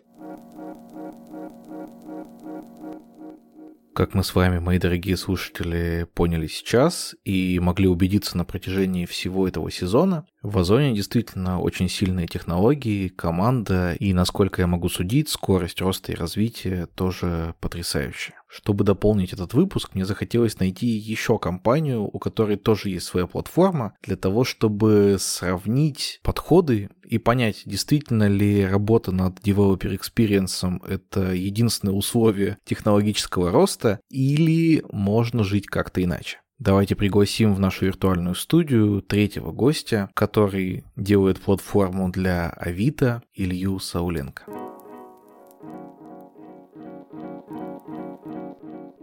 Привет, меня зовут Илья Сауленко. Я в Авито руковожу кластером Architecture, который занимается всякими платформенными решениями в том числе. Ну и мы делаем наш внутренний PaaS, платформу за сервис. Илья, что такое Developer Experience? Прям определение я сейчас, наверное, описывать не буду, но для меня Developer Experience — это в первую очередь про когнитивную нагрузку на разработчиков. Выравнивание острых углов и уменьшение количества вещей, которые тебе нужно держать в голове, пока ты разрабатываешь продукт готовые фичи, деливеришь их и вот это все. Есть очень похожий термин UX, User Experience. Это обычно дизайнеры так называют, насколько пользователям на сайте удобно. Обычно придумывают какие-то метрики, как вот этот User Experience померить. Насколько быстро пользователь дошел до товара, смог там купить или смог оформить доставку, что-то в этом роде. Как ты считаешь, можно ли как-то померить DX? Все эти метрики, сколько времени занял какой-то конкретный шаг, это, это важные метрики, но это не напрямую метрики UX, и в целом UX тоже сложно померить. Тоже сложно, потому что DX сложно померить. Мы чаще всего тоже смотрим там, на какие-то этапы Customer Journey Map разработчиков, там как-то их отдельно измеряем, но это вот какие-то отдельные маленькие метрики. Поэтому скорее, если говорить про какую-то царь-метрику всего DX, то это экспертная оценка. Но а так, то есть да, мы замеряем время и сложность на разных этапах разработки, от создания сервиса до деплоя эксплуатации цельно померить сложно, но есть составные метрики, на мой взгляд. Но тем не менее, когда программист переходит из одной компании в другую, он может рассказать что-нибудь из серии. Вот там мне было жутко неудобно и нужно было все откуда-то доставать, а здесь хопа, и все стоит, все ресурсы по кнопке предоставляются, все пароли там лежат под рукой или вообще не нужно их брать, а они все автоматом подставляются. И это все равно будет такая, знаешь, очень субъективная оценка одного конкретного разработчика. То есть ты можешь субъективно сказать, здесь хуже, здесь лучше, но как-то вот прям четко померить сложно. А делаете ли вы что-то специально для того, чтобы удобство разработки повысить? Да, конечно. Как я говорил, мы смотрим на CGM, Customer Journey Map, выявляем какие-то проблемные места, фиксим низковисящие фрукты. Вот. А в целом мы предоставляем платформу, которая такой дополнительный уровень абстракции над тем, что могут в каких-то других компаниях люди делать. Это более высокоуровневая абстракция над э, всеми этими вашими кубернетисами, которая opinionated очень, которая за тебя многие вещи решает, заставляет тебя меньше думать и в то же время позволяет нам сделать такой общий флоу для большинства разработчиков, оптимизировать какие-то места одновременно для всех. То, что там, не знаю, в маленьких командах ребята бы придумывали, фиксили у себя по итогам ретро, какие-нибудь делали автоматизацию и улучшения, мы это все делаем централизованно и раскатываем на всех. Платформа, о которой ты говоришь, вот это в первую очередь как раз для DX и делается, или это все-таки в первую очередь про безопасность, про скорость? Ну, слушай, тут надо балансировать, конечно, но в первую очередь про DX. Не забывая про security. Ну, на самом деле мы много чего делаем, чтобы разработчикам было сложнее, скажем так, знаешь, выстрелить себе в ногу. Если есть где-то возможность разработчику что-то сделать не так, мы лучше где-то чего-то уберем, подрежем права или ограничим скоп возможностей, но зато потенциально сэкономим много денег на будущих падениях, которые не случатся. То есть вы для разработчиков раскладываете только инструменты, а ребята уже сами берут что-то делают? Или платформа, она включает в себя вообще вот весь этот поезд, как деплой происходит, откуда библиотеки берутся? Это дополнительный слой сверху, очень opinionated, опять же, то есть ты не имеешь прямого доступа к кластерам, к железу, ни к чему такому. Чем-то это похоже на Хироку. У тебя есть код, ты его катишь. Куда он катится, как он катится, ты как разработчик об этом не беспокоишься. Это немножко убирает такого веселья и эксайтмента по поводу ковыряния в кишочках чего-то, но зато оно работает из коробки. Мне бы очень хотелось, чтобы ты поделился какой-то конкретикой, что вот за инструменты, которые могут прямо упростить жизнь разработчикам, и как вот этот заказ от разработчиков, он попадает в платформу. PaaS — это такой продукт, который старается покрыть весь скоп этапа разработки, от создания сервисов через локальные инструменты для разработки, тестирования всего вот этого, до деплоя, до эксплуатации в продакшене, там всякие мониторинги, алерты. Поэтому эта штука состоит из многих частей. Тут есть такая проблема, проблема, что ты не можешь сделать точное решение для одной маленькой команды. Ты делаешь масштабируемое решение, которое будет покрывать, не знаю, 80% пользователей. Поэтому нам чаще всего приходится немножко предугадывать потребности разработчиков продуктовых. Но для этого мы приходим и там не спрашиваем, чего вам не хватает, а скорее, знаете, какие у вас есть проблемы, какие у вас планы, какие вы проблемы видите из этих планов могут возникнуть. Ну, то есть, знаешь, такой каздев открытыми вопросами, без всякого «нужно ли вам фича А?», потому что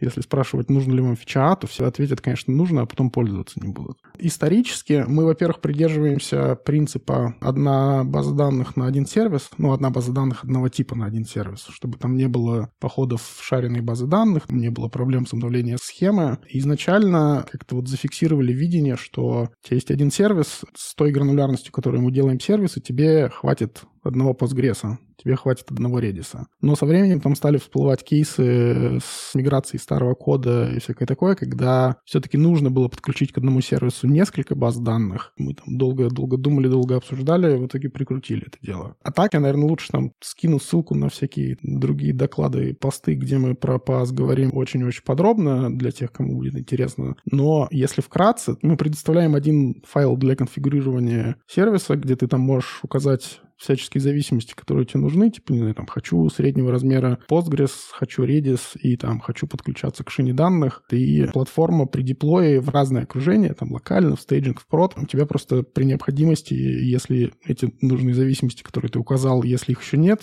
платформа для тебя их создаст за пару минут. Мы стараемся набор таких фичей держать в, скажем так, актуальном состоянии с учетом потребностей компании, добавлять что-то, удалять. Ну, удалять, наверное, редко. Надо чаще удалять. Я бы хотел тебя спросить про безопасность, которая касается просто доступа к ресурсам. Ты рассказываешь, что в конфиге что-то мы указали и получили доступ к нужной базе. С другой стороны, ну мы же не каждому там программисту, не каждому сервису готовы этот доступ давать. Не надо ли ему до того, как этот конфиг заполнить, сначала сходить в канцелярию, там выписать 182 бумажки? Ну, раньше так и было. Смотри, опять же, так как мы на уровне идеологии придерживаемся позиции, что сервис не должен ходить в чужую базу, то, по сути, когда ты делаешь новый сервис и говоришь «хочу Postgres», он тебе делается новый с нуля пустой. Поэтому с точки зрения там, безопасности и доступа к данным тут проблем нет. Тут там есть потенциальная проблема с э, чрезмерным потреблением ресурсов и всякое такое, но это мы решаем там отдельными квотами, отдельными бюджетами на ресурсы. Еще можно, наверное, добавить, что у нас по дефолту разработчиков нет доступа в продакшн, но есть там определенная штука через helpdesk, через автоматизацию, когда ты можешь там на несколько часов запросить доступ на свой сервис в прод, там всякая интеграция с орг-структурой и проверка, есть ли у тебя права, то есть там, не знаю, являешься ли ты владельцем этого сервиса. Если нет, то там отдельный flow, который делегирует уже ручной опруф там владельцу сервиса, например. такой баланс между удобством и принципом минимальных привилегий, потому что обе крайности имеют свои минусы. Перекос в DevOps сильно рушит безопасность. Перекос в безопасность, он как бы сильно усложняет жизнь разработчикам. Поэтому мы стараемся балансировать, учитывать риски и делать какое-то оптимальное решение. Окей, а вот эта процедура, которая существует, чтобы человек получил доступ к тому, к чему по дефолту доступа не имеет, вы каким-то образом замеряете, насколько она удобная? Ну раз уж мы сегодня про DX говорим. Конкретно в этом случае, насколько я помню, мы запилили прототип выдачи ресурсов через вот этот вот flow в нашем Jira Helpdesk, провели там небольшое коридорное тестирование, вот, поняли, что это good enough, и что это ну, гораздо лучше, чем то, что раньше было. Потому что раньше, если тебе нужно, например, там затраблшутить что-то в продакшене прямо сейчас, то ты зовешь дежурного и его ручками чего-то траблшутишь. Либо если не горит, то в рабочее время в течение там нескольких часов тебе какой-то дежурный админ тоже мог этот временный доступ выдать. Сейчас это в лучшем случае занимает там типа 30 секунд. В худшем случае, если это не твой сервис, если тебе нужен напруф от владельца, ну ты там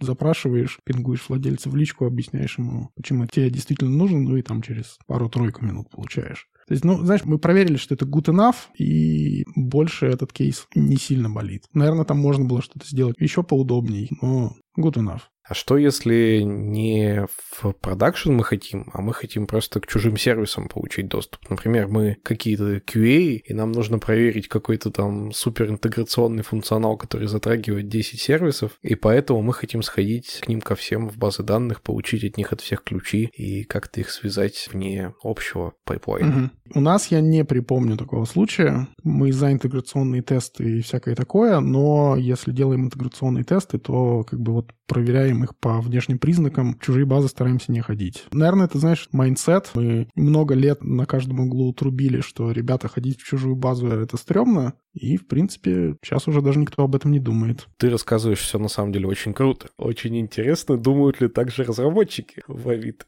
Интересно, интересно. Я уверен, что найдутся несколько людей, которые со мной точно не согласны, но разные мнения всегда бывают, но мы стараемся общаться с широким кругом людей, опять же, валидировать решения. Бывают решения, которые, да, типа нужно стукнуть кулаком по столу, сказать, все вот так вот и будет, deal with it. То есть, например, вот мы сейчас внедряем MTLS, Mutual TLS между сервисами, и там возникает проблема с тем, что раньше ты мог с локальной тачки в любой сервис в стейджинге сходить просто так. Тебе для этого нужен будет сертификат. Это как бы усложняет жизнь разработчикам, но это необходимая вещь которая нужна для повышения безопасности. Поэтому, ну, мы просто думаем, как можно сделать так, чтобы для отладочных случаев с локальной тачки тебе было удобнее там получить и передать этот сертификат и в то же время не скомпрометировать безопасность. Просто вы сами сидите и думаете, а что там у разработчиков менее удобно, а как сделать более удобно? Или все-таки есть какие-то механизмы, как послушать пользователей? Ну, в вашем случае пользователи — это разработчики. У нас есть ряд всяких продуктовых метрик, за которыми мы наблюдаем. По ним можно какие-то выводы делать. Мы общаемся с пользователями, собираем фидбэк. Наверное, не так круто, как мне бы хотелось, но мы делаем такую пилотную программу. То есть, знаешь, когда новые фичи раскатываем сначала на часть пользователей, собираем фидбэк там, тюним, улучшаем, раскатываем еще раз. На третий раз раскатываем уже на всех. Это как канари-релизы, только внутри компании. Ну, можно так сказать, да. С канари-релизами на небольших масштабах всегда проблемы, но мы это как в облаках называем типа превью фаза и general availability фаза. Превью у тебя может быть там с недостаточной документацией, с какими-то э, контрактами, которые могут измениться, но в целом работает. А GA уже там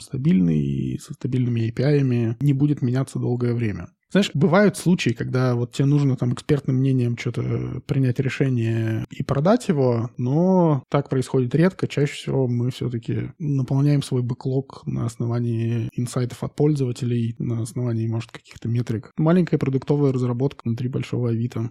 Хочу немножко в сторону тебя увести, поспрашивать тоже про DX, но уже чуть-чуть под другим углом. Разработчики — это такие ребята, которые очень любят все автоматизировать. Uh-huh. Вместо того, чтобы там вручную подключаться к серверу и какую-то операцию сделать, хороший разработчик попробует написать какую-нибудь утилиту, которая сделает все за него. А вот менеджеры обычно такой подход не очень любят, потому что какая-нибудь маленькая, на их взгляд, задачка зайти поправить конфиг превращается там в неделю разработки. Такое вот явное противоречие существует. Как ты к нему относишься и как, на твой взгляд, стоит его разрешать? Слушай, я считаю, что всегда надо оценивать сложность и стоимость реализации и те профиты, которые она принесет. Я вполне могу представить случаи, когда один спринт разработки тебе за год сэкономит пять таких спринтов, и тогда просто надо с продуктовым менеджером это обсудить, объяснить, почему ты так считаешь, ну, типа продать условно. Может быть, не сейчас броситься делать, а там, не знаю, ну, закинуть в бэклог и договориться, когда оно пойдет в разработку. Бывают случаи, когда это абсолютно неоправданно. По-моему, XKCD комикс был один как раз абсолютно про это. Не знаю, я за то, чтобы трезво оценивать, насколько вот эта вот автоматизация сейчас вообще важна и насколько она реально тебе сэкономит или, или наоборот создаст проблем ты за такой прагматичный финансовый подход? Финансовый, знаешь, в деньгах часто некоторые вещи может быть сложно оценить, но в деньгах через время разработки и через сэкономленное время, да. Вот в контексте DX я себе представляю такую, может быть, несколько утрированную ситуацию. Ну, давай представим, что это примерно одинаково. Ну, типа вот мы либо сейчас тратим две недели и что-то автоматизируем, или мы тратим 14 раз по одному дню, но на протяжении года. Mm-hmm. Но при этом, если если разработчик что-то автоматизировал, то он молодец, и он счастлив. И каждый раз потом, когда он будет нажимать красную кнопку «Сделай это за меня», он каждый раз будет счастлив. А если mm-hmm. ему надо залезать и править конфиг, то он будет несчастлив. Вот что про это думаешь?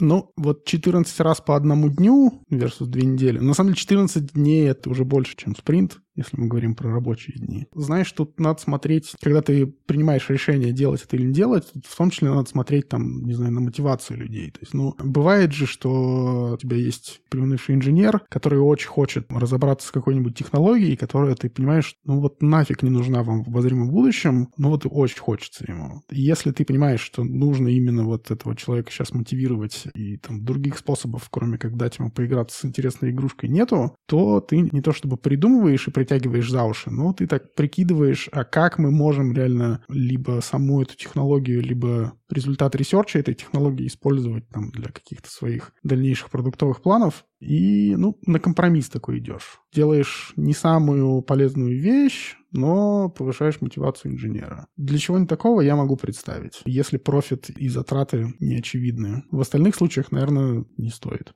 Но это у нас пример, когда инженерная культура, она скорее вот на стороне developer experience, потому что, ну, автоматизировать кажется лучше, чем лазить руками, там больше шансов ошибиться и так далее. А есть ситуации, когда наоборот, DX, он э, как бы оппонирует инженерной культуре. Например, разработчику проще быстрее написать какой-нибудь триггер в базе или процедуру в базе данных, а потом это будет совершенно неочевидно работать. Давай пока забудем про то, что это там может не масштабироваться. Что важнее, на твой взгляд? Писать код так, как удобно тебе, или так, как будет удобно команде дальше?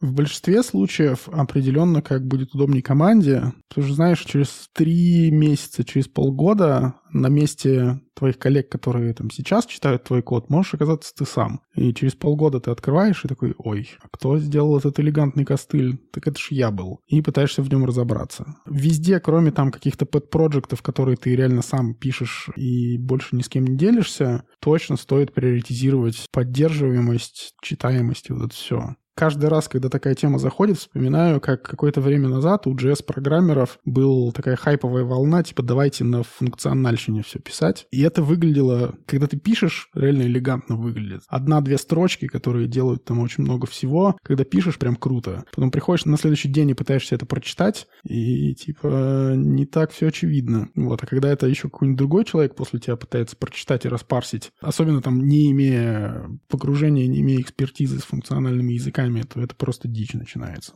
Ну и, собственно, я считаю, что код, всякие архитектурные решения и прочее, они не должны быть right-only когда ты типа написал и не беспокоишься о том, как это читать потом, как это распарсить. Чтение кода абсолютно точно так же важно если не больше важно, чем то, как он написан. А что, на твой взгляд, тогда важнее? Удобство чтения или оптимальность? Потому что есть же ситуации, когда, чтобы написать какой-то супер оптимальный код, сэкономить лишние байтики, лишние тики процессора, нужно написать такой код, который потом очень сложно прочитать. Чаще всего важнее удобство чтения, потому что ну, скорость процессоров больше особо не растет, но количество ядер вполне себе, память тоже дешевеет, поэтому чаще всего я отдам предпочтение, опять же, maintainability всего этого дела, нежели перформансу. Перформанс можно там условно закидать деньгами. Бывают случаи, когда там тебе где-то в каком-то одном месте нужно какую-то оптимизацию сделать, если это реально очень горячий кусок кода, но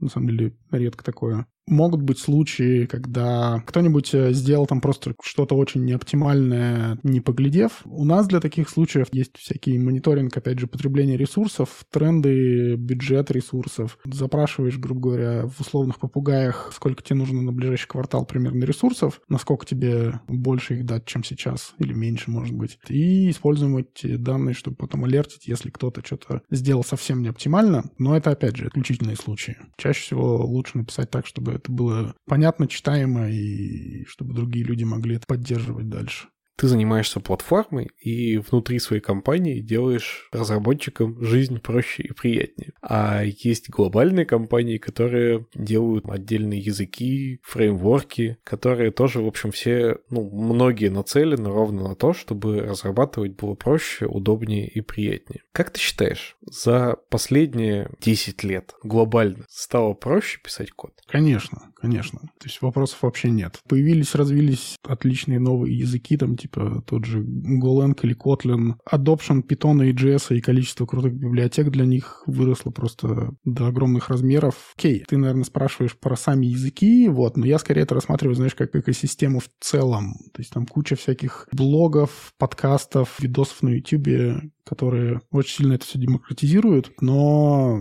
в том числе сами технологии становятся более дружелюбные и приятные и понятные. Очень большой прогресс за последние 10 лет, я прям в восторге. Мне бы хотелось, чтобы мы с тобой чуть-чуть позанимались визионерством, и ты попробовал предсказать для меня и наших дорогих слушателей, к чему мы придем в итоге. Будет ли какой-то момент, когда, ну все, вот создан идеальный язык, идеальная инфраструктура, идеальные там фреймворки, лучше не бывает. В каком-то обозримом будущем точно нет не верю. Во-первых, потому что все наши языки до сих пор не то чтобы заточены под какие-то конкретные задачи, но как минимум лучше подходят для каких-то конкретных задач. Там на том же Golang ты можешь писать под микроконтроллеры и там писать какую-нибудь графику или что-нибудь еще, но это все еще гораздо хуже работает, чем более специфичные и подходящие для этого языки. Окей, может быть, под каждую задачу будет супер удобный язык. Может быть. Может быть. А, нет, слушай, мы вполне возможно дойдем до насыщения в каких-то конкретных отдельных нишах, но чтобы прям один язык, который поможет везде, нет, нет. Мне нравится, что ребята из Kotlin сейчас пытаются сделать с кроссплатформенными штуками, вот, но это все равно довольно специфичная вещь. Не думаю, что Kotlin или, или кто-нибудь еще через 10-20 лет будет единственным языком, на котором все пишут. В том числе потому, что, потому что мы все люди, и среди людей есть, не знаю, люди со специфичными вкусами, люди, которые используют язык, на котором они пишут, чтобы там повыпендриваться. Не буду сейчас неймдропы никакие делать, но те же функциональные языки, они э, полезны и очень хорошо подходит в каких-то кейсах, но там, не знаю, у них есть своя фанатская база, которая просто, ну, очень любит это дело, очень кайфует от функционального подхода и ни за что не променяет на что-нибудь другое. Вот, и также с другой стороны. Программирование это, это было, есть и будет таким, знаешь, инструментом самовыражения.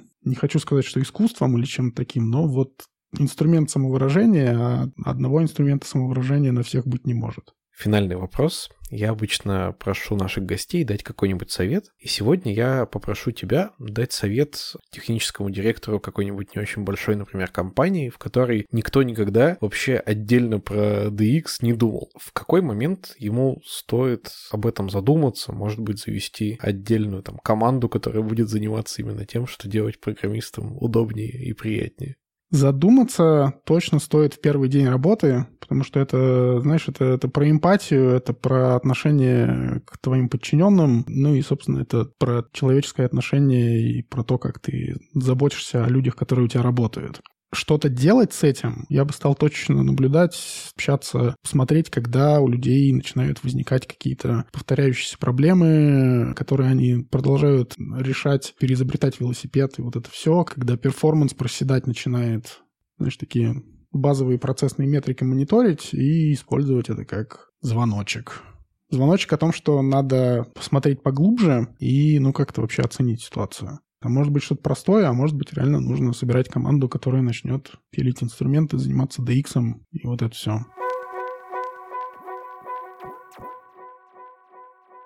Очень хотел я закончить этот сезон таким техническим выпуском, потому что сезон у нас получился и технарским, и управленческим, ну и, как всегда, темы были максимально широкие. Мне кажется, что Developer Experience максимально хорошо вообще про наш подкаст, потому что вот все, что мы обсуждаем, так или иначе в эту тему можно как-нибудь впихнуть. В конце, как всегда, мы обсудим, что же нам рассказали гости, и попробуем, Жень, с тобой сделать выводы. Мне кажется, действительно, вот этот выпуск оказался техническим, потому что даже такому уже мутировавшему в менеджера, как я, немножко в прошлом разработчику, мне прямо захотелось сесть и, и поразрабатывать, послушав наших гостей. Я бы хотел начать, наверное, по порядку. Федя Большов согласился с нами с тем, что Developer Experience – это вообще фактически все, что нас окружает. Это как у вас что задокументировано, как у вас онбординг, какие процессы. То есть все-все-все, что касается нашей непосредственной работы. Оказывается, да, developer experience всегда вокруг нас. И мне понравилась его идея, что внедрять developer experience неплохо бы, начиная сверху. Вы как руководитель должны или понимать, или узнать, опросить непосредственно там работников от сахи или самому с этой сахой поработать и понять, что неудобно, чего не хватает, где непонятно, где что-то долго. Желательно, чтобы вы, как руководитель, инициировали эти процессы.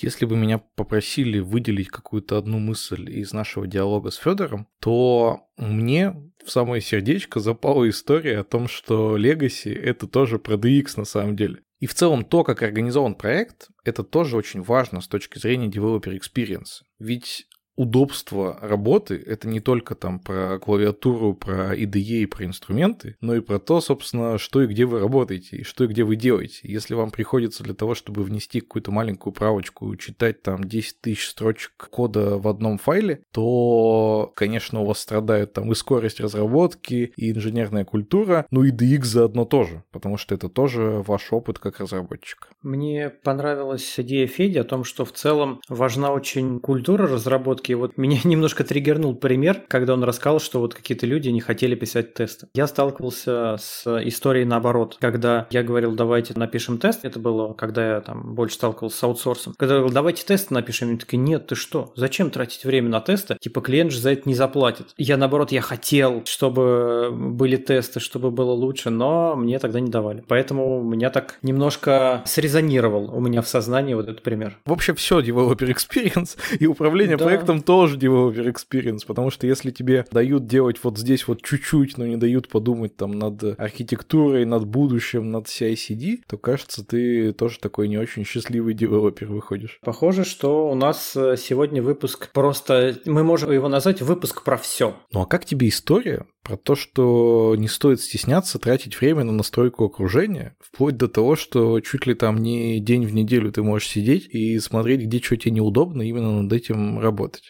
Я к этому отношусь абсолютно нормально. Если бы ко мне пришел там сотрудник и сказал, что ты знаешь, я вот решил в пятницу сидеть там по полдня настраивать вот окружение, чтобы мне было удобно работать. Ничего против я не имею, но понятно, что если там типа у тебя супер там прод взорвался или у тебя такой дедлайн, что прод должен взорваться уже завтра, не надо сидеть и там IDE настраивать, там плагинами обкладываться. Но в целом, да это почему нет? Но если тебе от этого хорошо, если ты будешь от этого более счастливым, если ты будешь быстрее работать, и при этом у тебя прот не взрывается. Ну так мало того, что ты сам настроишь, так ты, если считаешь, что это так круто настроено, это так удобно, я бы попросил рассказать команде, может быть, либо какую-то там демонстрацию сделать, там презентажечку, если это какой-то там последовательный набор действий, документацию запили, распространи, пускай и другим станет удобно. Не обязательно, чтобы других заставлять один в один работать как ты, но поделиться со своим товарищем по команде какими-то хорошими продуктивными идеями, мне кажется, это вот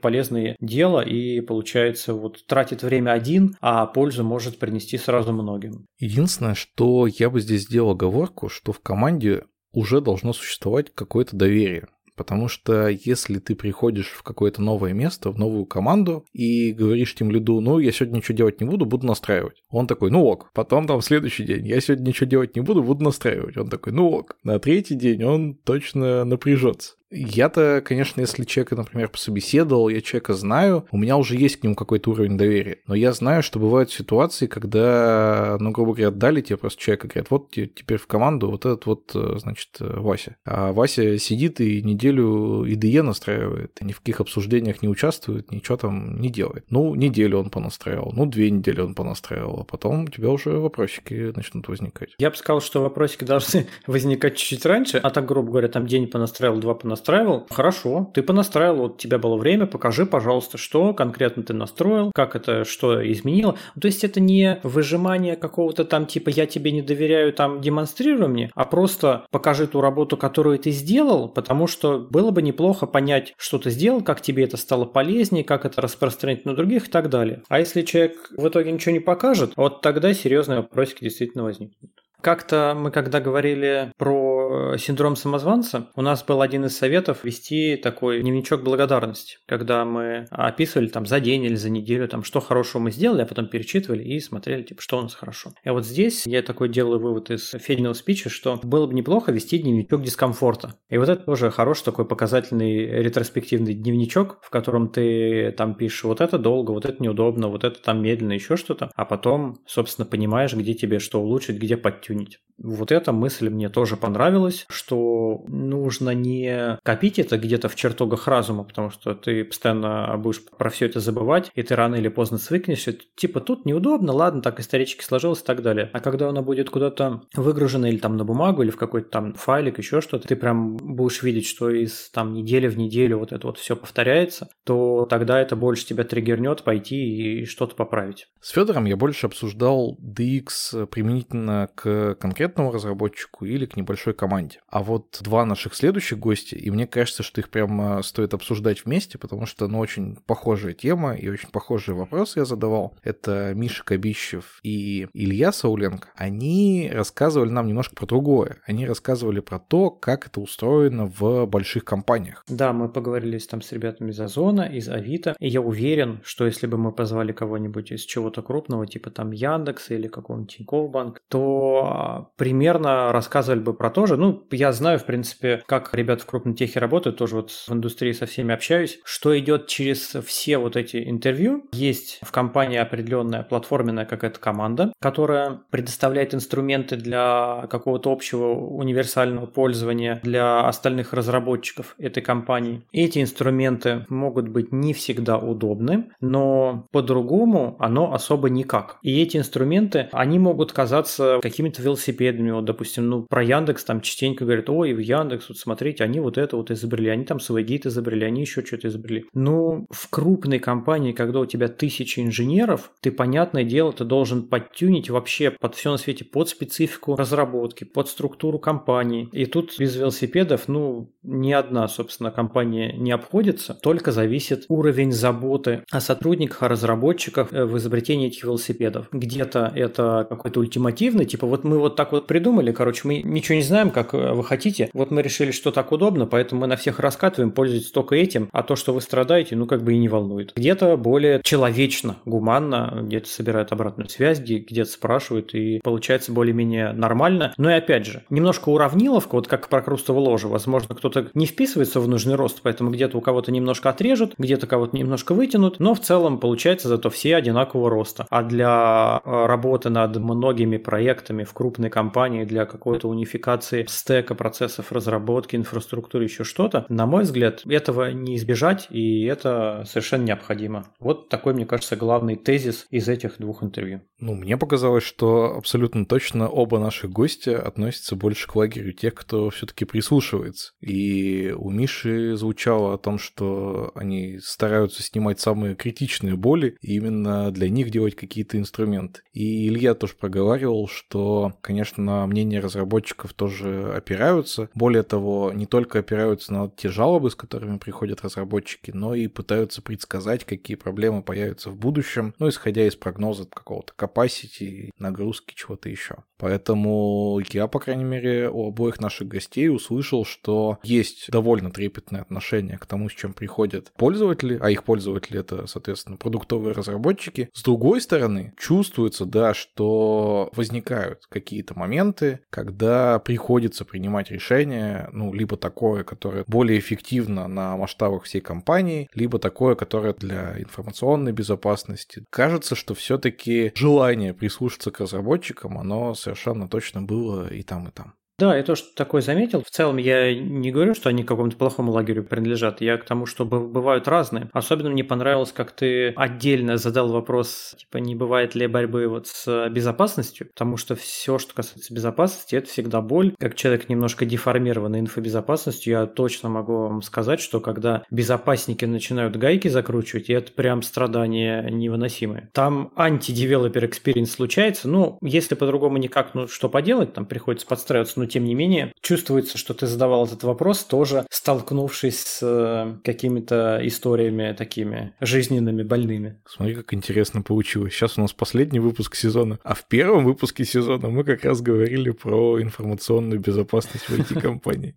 Возвращаясь к выводам, которые я сделал из интервью, я понимаю, что да, приходится лавировать там между задачами больших объемов, задачами там безопасности и хотелками разработчиков. Тем не менее, мне вот интересно было понять, а откуда эти хотелки разработчиков берутся и как вообще понимают, действительно ли какую-то проблему разработчиков удалось решить. Кажется, что универсального способа нет. Как сказал Илья, царь метрика для всего DX — это разве что экспертная оценка, но экспертов, когда в компании несколько тысяч, понятно, что их оценка тоже будет несколько расходиться. Тем не менее, сам факт, что бывают истории, когда там кто-то что-то попросил, и в итоге это превратилось в инструмент, на мой взгляд, довольно круто. Отдельно я бы хотел подчеркнуть, что платформы, что там, что там, они на самом деле очень сильно заботятся о выделении ресурсов. Потому что ты вот про одну боль сказал, про информационную безопасность, а я еще с другой болью сталкивался. Это когда, чтобы получить там какую-нибудь маленькую базочку данных для того, чтобы там записать маленькую табличечку, тебе не то, что там получить данные какие-то продуктовые, не дай боже, а просто, чтобы тебе выделили там вот эту базу, нужно пройти 7 кругов ада. И в этом плане в Озоне и, кажется, в Авито тоже, похоже, все прям офигеть как круто, потому что все эти ресурсы, они в нужном окружении, хопана, и появляются. Ну, естественно, они там какие-то лимиты есть, да, то есть ты не можешь поднять какие-то бесконечные базы, но в рамках этих лимитов эти ресурсы появляются там сами собой, и ты совершенно за это дело не заморачиваешься ни с технической точки зрения, ни с какой-то организационной и управленческой. И вот это для меня абсолютная магия, магия, ну, мне кажется, что это прям супер круто. Ну, наверное, это супер круто в рамках большой компании, в рамках большой разработки. Наверное, это не супер круто в рамках, вот если я смотрю на это как индивидуальность, которая работает в этой компании. Я просто пишу код, я вообще не представляю, что там на сервере, как это все организовано, как мое приложение крутится и так далее. И потом, если я хочу куда-то в какую-то другую компанию перейти, меня начинают собеседовать, а я такой, а я не знаю ничего, у меня там магия была. И как-то с этим, ну, мне придется проходить все круги ада собеседований. То есть, фактически, это из тебя немножко немножко вытаскивает какую-то компетентность по вопросам серверного, инфраструктурного характера. Это, наверное, не так страшно, но просто стоит отметить, наверное, что такой минус есть, чтобы вот мы не просто сейчас голословно только сказали, что это типа супер-пупер круто, но хоть какой-то там минус для равновесия попытались найти. Я просто на днях прямо с коллегами об этом спорил, и с тобой тоже поспорю. Мне тоже коллега сказал, что вот есть такая история, что ты теряешь компетенцию, а мне на самом деле кажется, что ну никто же тебя не составляет эту компетенцию, терять. Ну, то есть, если ты все еще хочешь помнить, как это работает, ну, пожалуйста, подними, тебе никто не мешает. А вот продакшн, ну, не надо, наверное, лезть, если ты не DBA-специалист, лезть и разворачивать ту или иную базу, потому что, ну, очень уж много там всяких разных особенностей. С другой стороны, это не значит, что ты должен вообще ничего не понимать, потому что если ты вообще ничего не понимаешь, то ты, скорее всего, и используешь эти ресурсы, ну, прям очень криво-косо. И, кстати, я точно знаю, что есть еще разные оповещения о том, что ты, в общем-то, довольно кривовато что-нибудь используешь. Берешь, например, топик в кавке и начинаешь на каждое вычитанное сообщение коммитить новый офсет о том, что ты это сообщение вычитал. А это фактически равно тому, что ты каждый раз, когда что-то читаешь строчечку, ты тут же еще рядом строчечку записываешь о том, что ты эту строчку прочитал. Даже в аналогии с книжкой это звучит довольно безумно. А зная еще то, что чтение, оно там в 10, 20, а то и в тысячу раз иногда быстрее, чем запись, кажется, что это, ну, абсолютно какой-то бред. И если есть автоматический механизм, не просто кто-то код поревьюил и такой, блин, у тебя здесь косячно, а есть автоматический механизм, который тебе сообщает, дорогой друг, кажется, ты не совсем правильно пользуешься вот этим ресурсом. Почитай-ка вот здесь, вот здесь, пройди-ка вот такой курс или приходи к вот этим вот профессионалам, спроси. Но здесь можно, наоборот, свою какую-то компетенцию прокачать, потому что в маленьком каком-то проекте ты, не знаю, там для своего сайта какой-нибудь там MySQL поднял, и даже если ты там супер неоптимальные какие-то запросы делаешь, все равно у тебя все работает более-менее нормально. Если ты там первый раз слышишь о том, что кэш где-то включается, о том, что можно там кластер поднимать, и зачем этот кластер нужен, я вот разные такие истории тоже встречал. А здесь тебе прямо красный флажочек загорается, и, ну, кажется, что это тоже офигенная история. Я с тобой и согласен, и не согласен. Ну, чтобы не растягивать, в общем, согласен я в том, что действительно, если есть какие-то такие инструменты валидации, автоматизации, какой-то оптимизации, это действительно супер круто. Тут никаких вопросов. У меня единственный вопрос к твоему тезису, что если ты не хочешь забывать, так иди и подними. Во-первых, я не то, что могу забывать. Вдруг я такой человек, который не знал. Вот я устроился сегодня там в Авито, например, где уже все это там автоматизировано. Максимум мне какой-нибудь, не знаю, там YAML файлик надо заполнить. И возьми, подними. А что я подниму? Как я подниму. То есть за меня даже все это поднятие делает какая-то магия. Я могу даже не представлять архитектуру, может быть, приложения. Где что масштабируется, куда что, какие запросики бегут, как они там матчатся. То есть вот если настолько происходит изоляция кода и инфраструктуры, и я об этом не знаю, и, в общем-то, никого это не волнует, и меня это постепенно перестанет волновать, то, мне кажется, здесь я могу что-то недополучить как-то в своих знаниях, но это такой же вопрос, опять же, дискуссионный. Так и тебя же это не прячут. Это та же самая самая история, что я типа беру какой-то фреймворк, использую там вот такие вот методы и знать не знаю вообще, как внутри работает. Ну, открой, почитай. Это же типа open source. Ну, в 90% случаев любой фреймворк, который ты используешь, это скорее всего какой-то open source, который еще и там локально на твой компьютер скачет. Ну, пожалуйста, открой, прочитай исходный код. Здесь та же самая история. Ну, открой соседний репозиторий, почитай, как это деплоится, задай вопросы. Ну, во-первых, не всегда все-таки, ну, я не знаю, как, как где, но я точно сталкивался с тем, что не всегда инфраструктурные репозитории, допустим, открыты для кого попало. Типа, кто попало, может ходить и смотреть и читать. Во-вторых, мы все-таки говорим о том, что если это большой какой-то там платформенный инструмент, он настолько инкапсулирован сам в себе и предоставляет наружу только какой-то супер-пупер там синтактический сахар, то окажется, что ты сегодня, работая в этой компании, ты только умеешь пользоваться этим инструментом и не понимаешь, как оно в целом работает, ну типа под капотом. А ты завтра уйдешь собеситься в другую компанию, где нет этого конкретного инструмента, инструмента, придуманного в этой конкретной компании, и тебе скажут, ну, извини, а ты ж ну, не знаешь, как работает. Ну, понятное дело, что ты там пять лет сидел, один тот же YAML писал для одного и того же велосипеда, а дальше ты выходишь на рынок, у тебя нет этого велосипеда на, на всем рынке, у тебя была единственная компания, где это велосипед, и этот YAML только к нему, вот эта педаль подходила, или седло. Теперь все, теперь ты вынужден кататься на велосипеде без седла. Тебя это спросят. Ну, это вот мое такое параноидальное мнение. Каждый слушатель вправе согласиться и не согласиться, а если он еще и в комментариях напишет, пишет, так мы очень будем рады подискутировать. Ну и на этом, кажется, стоит закончить этот длинный выпуск и еще более длинный, насыщенный и интересный сезон.